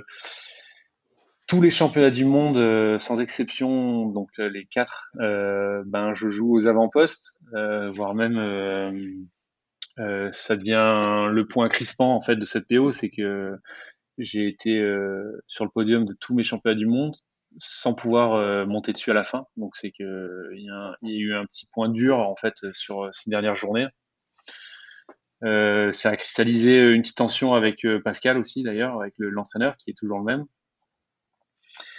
Et, euh, et puis on n'a pas trouvé de solution. la preuve en est le dernier championnat du monde en Australie, à Perth, pas à Perth, pardon, à Melbourne. je gagne 6 manches sur 12 et, et je suis pas sur le podium. Quoi. Bon, après, ouais, je suis quatrième, quoi, donc c'est pas loin, mais je suis pas sur le podium. Et moi, pour moi, c'est une vraie contre-performance. Ça fait deux, deux ans maintenant que c'est un peu tendu avec mon entraîneur. Euh, et, et, en fait, au retour de ce championnat du monde qui était aussi ma sélection olympique, euh, donc l'année dernière, hein, c'est à la fois loin et pas loin, je, je, décide de mettre un stop complet à notre relation. Et euh, parce que ben voilà, maintenant j'ai vraiment les clés de mon, mon projet et, et j'estime que c'est ensemble on n'arrivera pas à, aller plus loin que ça et pas que c'est de sa faute hein, si je suis une contre-perf mais en tout cas euh, c'est la relation qui est pas c'est ça la, la, relation euh, moi mes, mes contre-performances je peux pas lui attribuer absolument pas c'est moi qui, qui, qui, est merdé mais par contre euh, moi j'espérais euh, euh, autre chose dans notre relation et en fait j'ai pas réussi à me servir assez de, de lui et de son expérience et de sa façon de d'appréhender euh, ce jeu-là, quoi, ce jeu de la voile. Donc en fait, je suis un peu déçu euh, de notre, euh, notre binôme et je sens qu'il faut que je passe à autre chose, que j'avance et que j'ai besoin d'un peu plus de légèreté, quoi. Et donc bah là, j'entame une, une, guerre, quoi, hein, on peut appeler ça comme ça, parce qu'en fait, je pense que lui de son côté, je, suis quasiment sûr pour en parler avec lui, il est assez d'accord avec avec le constat. Mais mais en fait, au niveau fédéral, on, ben, ils veulent pas prendre de décision comme ça. Euh, ils estiment que c'est la meilleure solution pour moi et, et du coup, ben il n'y a pas de, il n'y a pas un moment où ils se disent, euh, ben ok, on va changer quoi. Donc en fait, on attaque le Covid dans cet état d'esprit quoi. et, et, en fait, plus ça va et plus ben je dois être euh, tranchant dans mes paroles en fait. Et en fait, on, plutôt que de mettre fin à une relation euh, qui a été plutôt bonne et fructueuse, d'une bonne manière. En fait, au final, ça a traîné en longueur, euh, voilà. Mais moi, de toute façon, mon choix était, enfin, ma décision a été prise, quoi. Et de toute façon, que ça marche. tu, peux aussi euh, te comporter comme ça parce que euh, tu as l'ancienneté. Tu vois, au début, à un moment dans la conversation, on a dit, bah non, ils m'ont pas consulté quand on a changé d'entraîneur. On est prévenu de rien. Là, au fil des ans, et ben, moi, je... passé et des palmarès, tu pèses un peu plus lourd, quoi. Ben, je, pèse un peu plus lourd, mais en fait, ça devrait pas être la question. C'est-à-dire qu'en fait, à partir du moment où on a un athlète qui, qui est va dire une chance de médaille ou en tout cas qui navigue devant et, euh, et qu'il est plus que tout seul dans une sélection olympique, bah, moi, moi c'est mon ressenti à moi. Après, il devrait avoir la manette, ouais. Bah, voilà, il faut que cette personne-là, elle s'affirme. Et s'il se sent pas d'aller aux Jeux Olympiques avec euh, telle ou telle personne, bah, il faut, il faut le dire, ne, serait-ce que parce que euh, au jeu, bah, que ça marche ou que ça marche pas, ça sera de la faute ou de la grâce à l'athlète. Si tu, veux, tu, tu, peux pas. bien sûr que les institutions m'ont aidé depuis que je suis jeune. Bien sûr que l'entraîneur il a sa part. Mais euh, si je me rate, bah, c'est parce que j'aurais euh, demandé à Pascal d'arrêter. Et si je réussis, ben, c'est parce que euh, j'ai bien fait d'arrêter. Et quoi qu'il arrive, la fédération, elle, elle, en ressortira grandie. Mmh. Donc, faut pas avoir de complexe. Et au contraire, moi, je, enfin, enfin, ça m'a fait grandir parce que c'était dur. Franchement, c'était une période très compliquée à gérer avec le Covid, le report, tout ça. Mais aujourd'hui, j'en suis content. Je suis content qu'on ait, que j'ai réussi à passer ce cap-là. Euh, et donc, euh, bah, la fin de l'histoire, c'est que la fédération a nommé un nouvel entraîneur sans me consulter. enfin, euh, disons que j'aurais pu, enfin, j'aime à croire que j'aurais pu mettre un veto, mais la solution me paraissait bonne. C'était pas la seule, hein, il y en avait plusieurs d'autres. J'avais exploré d'autres pistes, mais en tout cas, la solution me paraît bonne. Donc, je, travaille maintenant avec Stéphane Chrysidis, donc c'est un coureur qui a fait les Jeux en 2004, euh, non, 2004 et 2012 en 49er. Et avec qui j'étais en équipe de France, donc euh, on s'entend très bien. Et après, la question, c'est de savoir est-ce qu'on est capable de travailler ensemble, parce que c'est pas tout à fait pareil être euh, ami et se croiser en équipe de France et être capable de dire des vérités à quelqu'un et lui donner confiance. Et voilà, c'est l'accompagner, c'est encore différent. Et moi, j'avais j'avais peur que les jeunes, les jeunes coachs en général, ils ont quand même toujours l'ego du sportif et j'avais pas envie qu'on soit en, concurrence en fait. Je voulais qu'on soit un groupe, un, une même et une seule et même personne quoi, hein, pour aller vers, vers, un seul objectif. Et en fait, il s'est super bien intégré. Euh, là, ça fait un an qu'on travaille dessus hein, du coup, et euh, tout s'est bien articulé. Il a réussi à à se fondre un peu dans mon dans mon, ma petite entreprise hein, avec mon préparateur physique, mon, ma préparatrice mentale. Euh, donc euh, on a on a réussi à avancer ensemble et on commence à être très complémentaires. Donc c'est là on va au jeu avec euh, de belles dispositions, je pense. Alors du coup, je voudrais, je voudrais un peu que tu nous expliques aussi ce, cette sorte de, paradoxe ou de, de, fonctionnement spécifique à la olympique, c'est-à-dire qu'il y a, on, a bien compris dans ce que tu as expliqué le, le poids et l'importance de la fédération. alors elle nomme un entraîneur qui est l'entraîneur national des, lasers, qui est pas ton entraîneur à toi. Il se trouve que c'est c'est ça en fait. En fait, c'est très important, mais euh, ce qui est compliqué, c'est que, ben, comme je l'ai dit en tout début, c'est qu'on est un sport euh, amateur et on a peu de moyens. C'est compliqué de trouver des sponsors. Euh, c'est même très dur. moi, j'ai la chance d'avoir une, une, mairie qui me soutient avec la ville de Sainte-Maxime. J'ai quelques sponsors autour de moi. Euh, donc en fait, c'était ça ma question. C'était du coup, il y a un dispositif fédéral qui, te finance en partie, qui t'aide, qui fournit l'entraîneur, et il y a aussi, toi, tu dois mettre en, place tes propres moyens. Et tout ça, doit collaborer ensemble. Parce qu'à plusieurs reprises, tu as dit on, en fait. Tu as, as, souvent dit on. Euh, et on sent qu'il y a des gens qui ne sont pas dans le giron fédéral, que tu finances toi. Et donc, explique-nous comment, comment bah, ta petite entreprise existe ben, collabore avec la, la, la, la, Fédé dans un cadre plus global. Quoi. Ce qui est compliqué, c'est que, enfin, c'est pas compliqué, c'est qu'il y a la fédération qui, elle, soutient euh, les sportifs euh, jeunes à potentiel et euh, les sportifs en équipe de France. mais pour être en équipe de France, c'est un top 6 mondial chaque année. Donc, personne personne est, est à l'abri de, de, sortir de ce dispositif-là. Hein il y a aussi une aide qui est pas négligeable, qui est euh, quand on est en, équipe de France, de temps en temps, il y a des postes euh, à l'armée ou à la SNCF, ou donc c'est des aides. Donc moi, j'ai la chance d'avoir signé à l'armée aussi, donc je suis, euh, embauché par la Marine nationale, ce qui me permet de donc au bataillon de Joinville pour les anciens qui connaissent. Et donc j'ai la chance d'avoir un statut avec un salaire qui, qui me solde, hein, qui tombe quand même tous les mois, parce que sinon, en tant que sportif, on n'a pas ça en équipe de France. Et du coup, ce dispositif-là, donc si on est en équipe de France, je dis bien si on est en équipe de France, parce qu'il y a des années où on ne l'est pas, si on ne fait pas dans les six mondiaux, euh, il, a, il y a un budget qui est alloué euh, par le ministère, enfin par la fédération, un entraîneur et du matériel. Et si on sort de ce cadre-là, de, donc des épreuves qui sont référencées, parce qu'en fait l'équipe de France normalement c'est un groupe, c'est-à-dire il peut y avoir euh, euh, s'il y a six athlètes en, équipe de France, c'est-à-dire que les Français ont fait 1, 2, 3, 4, 5, 6, mais c'est possible, en théorie c'est possible. Donc en fait il peut y avoir 2, 3, 4 athlètes, et donc l'équipe de France n'a pas vocation à soutenir un seul projet, c'est soutenir un groupe. Et donc ce groupe-là, ben voilà, si le planning il se prête pas à ce qu'on veut faire nous, eh ben là il faut qu'on trouve des financements. Et si on n'est pas en équipe de France, bien sûr, il faut trouver des financements. Et si on est, enfin voilà, plus on, plus on se rate et plus il faut des financements en fait. Hein. Donc la Fédé cautionne que la perf, euh, in Quoi.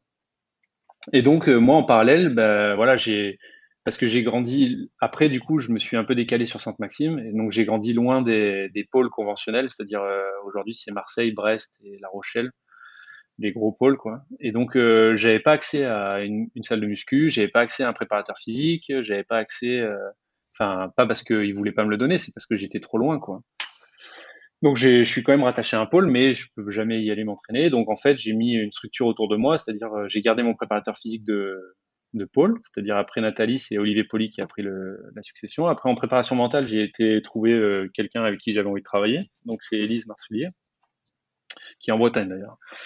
Et puis, euh, et puis, euh, et puis, bah voilà. Après, autour de moi, il y a, y a régulièrement des intervenants, il y a la nutritionniste, enfin, voilà, mais comme euh, comme beaucoup de sportifs. Mais au quotidien, c'est ça mon quotidien, c'est la muscu, préparation mentale, et, et après on part en, en, déplacement ou en stage pour aller s'entraîner euh, sur l'eau. Et donc, euh, vu que je suis tout seul en équipe de France, le planning il se prête un petit peu plus à moi. Mais mais je, je vois vraiment ça comme une je dis on souvent parce que j'ai pas l'impression d'être tout seul, quoi. J'ai vraiment l'impression d'avoir une, une, une, équipe autour de moi. Donc là, bah, bien sûr, il y a Steph et euh, l'entraîneur fédéral. Et il y a même dans le 11, je mets même la fédération aujourd'hui parce que ils, soutiennent. Mais en fait, la fédération, ce qui est compliqué, c'est qu'il y a vraiment deux, deux, deux parties dans une préparation olympique. Il y a la, toute la préparation et après il y a la sélection. Et après la sélection, il n'y a plus qu'une personne. Donc là, en fait, euh, toute l'instance fédérale euh, qui est incarnée par le coach et, l'équipe euh, de France, elle ne, elle ne vise que la performance de sept athlètes. Euh, on parle plus de groupe, on parle plus de donc tout ce qui est avant, bien sûr qu'il faut être et puis d'avoir ses propres partenaires, ça amène de la liberté, c'est-à-dire qu'on peut ça nous permet d'être un peu libre, hein, d'avoir un peu de, de, de, force dans la négociation, parce qu'il y a des fois, c'est la fédération veut quelque chose pour nous, et puis nous on veut autre chose, quoi. Hein. Et donc, donc pour s'affirmer, il faut quand même être un petit peu indépendant, le plus possible en tout cas, je pense. Et, et, après, par contre, une fois que la sélection est donnée, mais c'est, on parle de, là, c'est un peu spécial cette fois-ci, mais normalement, c'est six mois, quoi. C'est six mois, oui, c'est ça. Six mois, un an, ça dépend des, des cas, mais bah là, à partir de là, tout le monde travaille à, la performance d'une personne. Donc là, c'est un peu différent. Et, et, tout ça, toi, donc du coup, à titre personnel, individuel, il faut que tu ailles chercher tes propres sponsors. Bien sûr. Euh, en dehors des sponsors de, la Fédé et des financements fédéraux parce que euh, je sais pas la, ta préparatrice mentale euh, elle, est, elle, est, elle, est, elle est rémunérée c'est mm. pas la Fédé qui la prend en charge c'est toi qui la prend en charge donc toi, toi, tu vas chercher tes propres sponsors bien sûr obligatoire sinon sinon j'aurais pas assez de sous pour fonctionner et, c'est facile à vendre la voile olympique? Eh ben heureusement ou malheureusement mais c'est très dur à vendre parce que en fait on a de la course au large donc je trouve ça très riche en termes de voile général en France mais euh, du coup, les, les, les, athlètes olympiques sont pas les héros euh, de la voile en France. Alors que c'est quelque chose qu'on retrouve en, je sais pas, en Grande-Bretagne par exemple. Euh, les, les, athlètes olympiques, c'est vraiment les héros de, de la voile britannique. Nous, nous, on a des, on a des grands champions, mais c'est pas grave parce que ça fait connaître la voile. Mais on a, on a Gabard, Camas, Poupon. Enfin, on en a, on a des, des tripotés, Armel. Mais voilà, du coup, c'est. C'est des concurrents économiques, quoi. C'est des vrais concurrents économiques, et à la fois, on parle pas du tout des mêmes budgets, quoi. Hein. un, un, athlète olympique, euh, il faudrait euh, une miette de, de ce que ramasse. Tu peux nous dire ce que c'est, ce que c'est toi ton budget sur une, sur une, une saison complète? Moi, j'estime que ça, ça dépend les années, mais c'est entre 30 et 50 000. Euh, ah oui. Mais, mais en, ça, c'est un budget pour être euh, euh, co-aidé par la fédération si on était, si on prend le budget de la fédération en plus. Euh, ah oui, oui, non, non. Ton, ton, budget, l'argent que tu dois chercher chaque, année, c'est entre 30 et 50 000. ouais. D'accord. Et là, bien fait en plus le, les financements fédéraux, quoi. C'est ça. On parle pas du tout de la même, évidemment. Non, non, non. Bien sûr. Pas tous les mêmes échelles, quoi. Non, non, bien sûr. Alors, euh, on, on, on, revient du coup à la, à la, à la, dernière phase de la, de la préparation olympique. Donc là, euh, à nouveau, tu es tout seul en fait. Hein. Il n'y a pas beaucoup de. Bah, donc euh, bah maintenant, maintenant, la sélection a été prise, hein, mais euh, avant, avant ça, on a eu. Je, je, refais le flashback vers les années 2018-2019, quoi. Hein. Ben on a, on a, on a fait rentrer dans l'équipe. En fait, il y avait un groupe de jeunes et puis la, la volonté euh, fédérale, peut-être de l'entraîneur, je sais pas. En tout cas, on a fait rentrer un jeune avec nous. et puis ça n'a pas donné ses fruits. Et puis là, récemment, on a refait. Il y avait un jeune qui, qui est très bon, hein, qui commence à être vraiment bien. Euh, du coup, on l'a lui aussi. On... Donne son nom. Hein. Alexandre Boite. Donc, il commence à être vraiment euh, intéressant, quoi. Du coup, en, en, juste avant le Covid, on avait commencé à travailler ensemble, et puis euh, là, on a décidé de le, le, prendre comme partenaire pour les Jeux, parce qu'en tant que sélectionné, on peut, on peut prendre un partenaire. Et puis voilà, on a fait tout l'hiver ensemble. et voilà, là, il a voulu reprendre sa liberté, donc il a fini tout seul, mais enfin, en tout cas, pas avec nous. Donc là, on a fini euh, la préparation olympique euh, comme d'habitude avec Robert, euh, ONS, enfin le Belge, et puis les Anglais quoi. Quand ils ont pu partir, parce que maintenant avec le Brexit, il y a une histoire de, visa, donc ils, ils, peuvent pas venir autant qu'ils veulent en Europe. Ah oui, c'est les petites conséquences auxquelles on pense pas quand on parle du Brexit. et alors du, coup. c'est quoi le, ton, ton, planning précis sur, les, sur les, les, jours à venir? Donc décollage bah là, j'ai euh, dimanche, c'est ça? J'ai décollage dimanche ce soir. Euh, avant ça, ben j'ai faut que j'aille chercher. Euh, j'y vais cet après-midi chercher ma nourriture parce que j'achète. Euh... je finis mon sac, quoi. Hein, je, je, je pré... les derniers préparatifs. Je j'ai de la muscu hein, toujours. Euh, là, je lâche pas. et puis et puis et puis et puis c'est tout, quoi. Hein. Je vais essayer de m'isoler un peu. Puis si je dis, au revoir à mes parents quand même, je vais aller voir, euh, je vais retourner un peu euh, dans le cocon familial qui me donne un peu d'énergie avant de partir.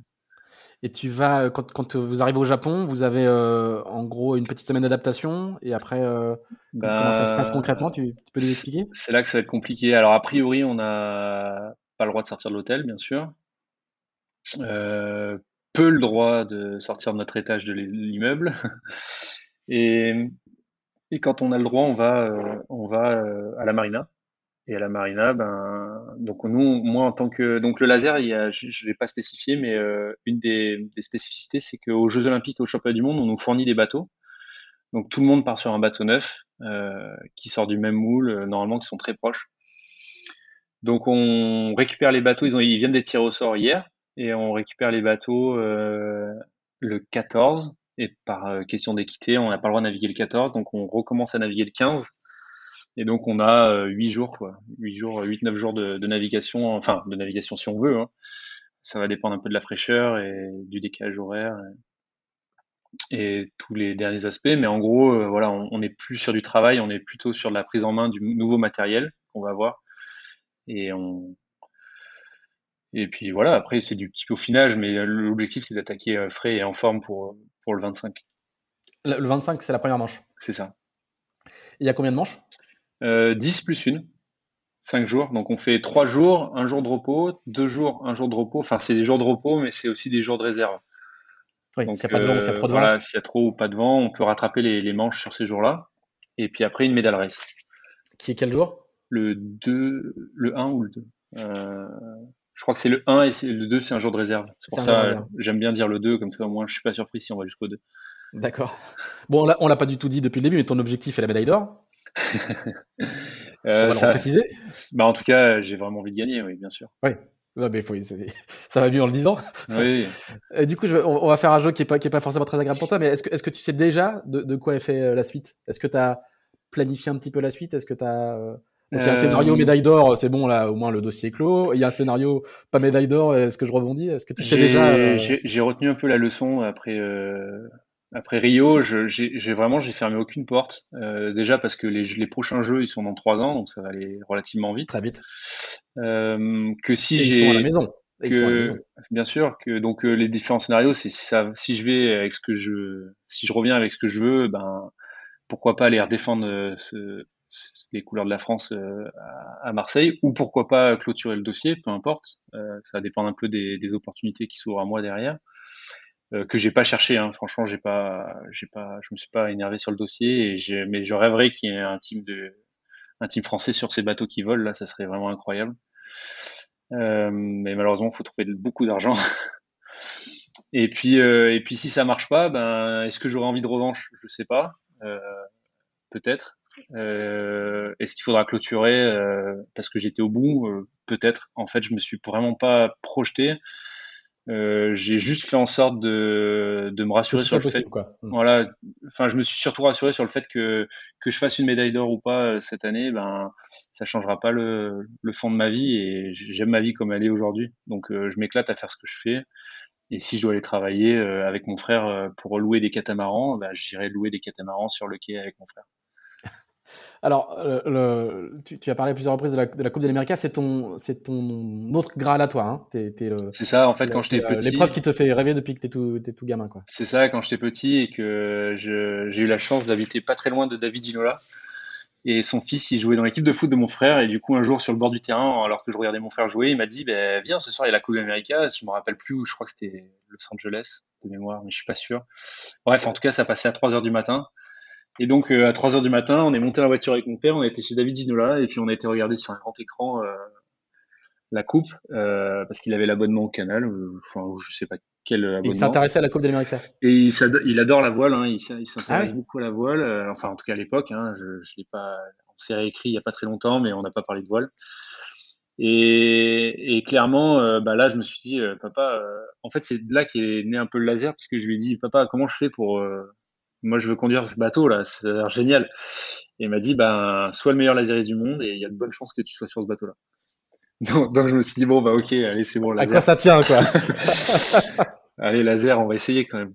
Bon, voilà, du coup. Euh, Alors, ceci dit, il a raison, parce qu'il y, y a, même là sur la dernière coupe, il y a de très nombreux anciens laseristes. Bien sûr, bien euh, sûr. qui sont bah, sur ces bateaux-là, hein, euh, Slingsby, il y, a, il, y a des, paquets de, Bien sûr, hein. bah, c'est sûr que c'est, je pense que toutes les séries olympiques, euh, si on n'est pas trop typé en termes de gabarit, euh, a priori, euh, les bateaux de la coupe, ils, sont faits pour ces gens-là. Ils ont un sportif de haut niveau, il a touché le haut niveau, hein. donc même si on change de support, il va toujours être très bon. Donc a priori, oui, je pense qu'une médaille olympique ouvre les portes d'une, d'une préparation à la Coupe d'Amérique. Maintenant, la Coupe d'Amérique, c'est aussi financier.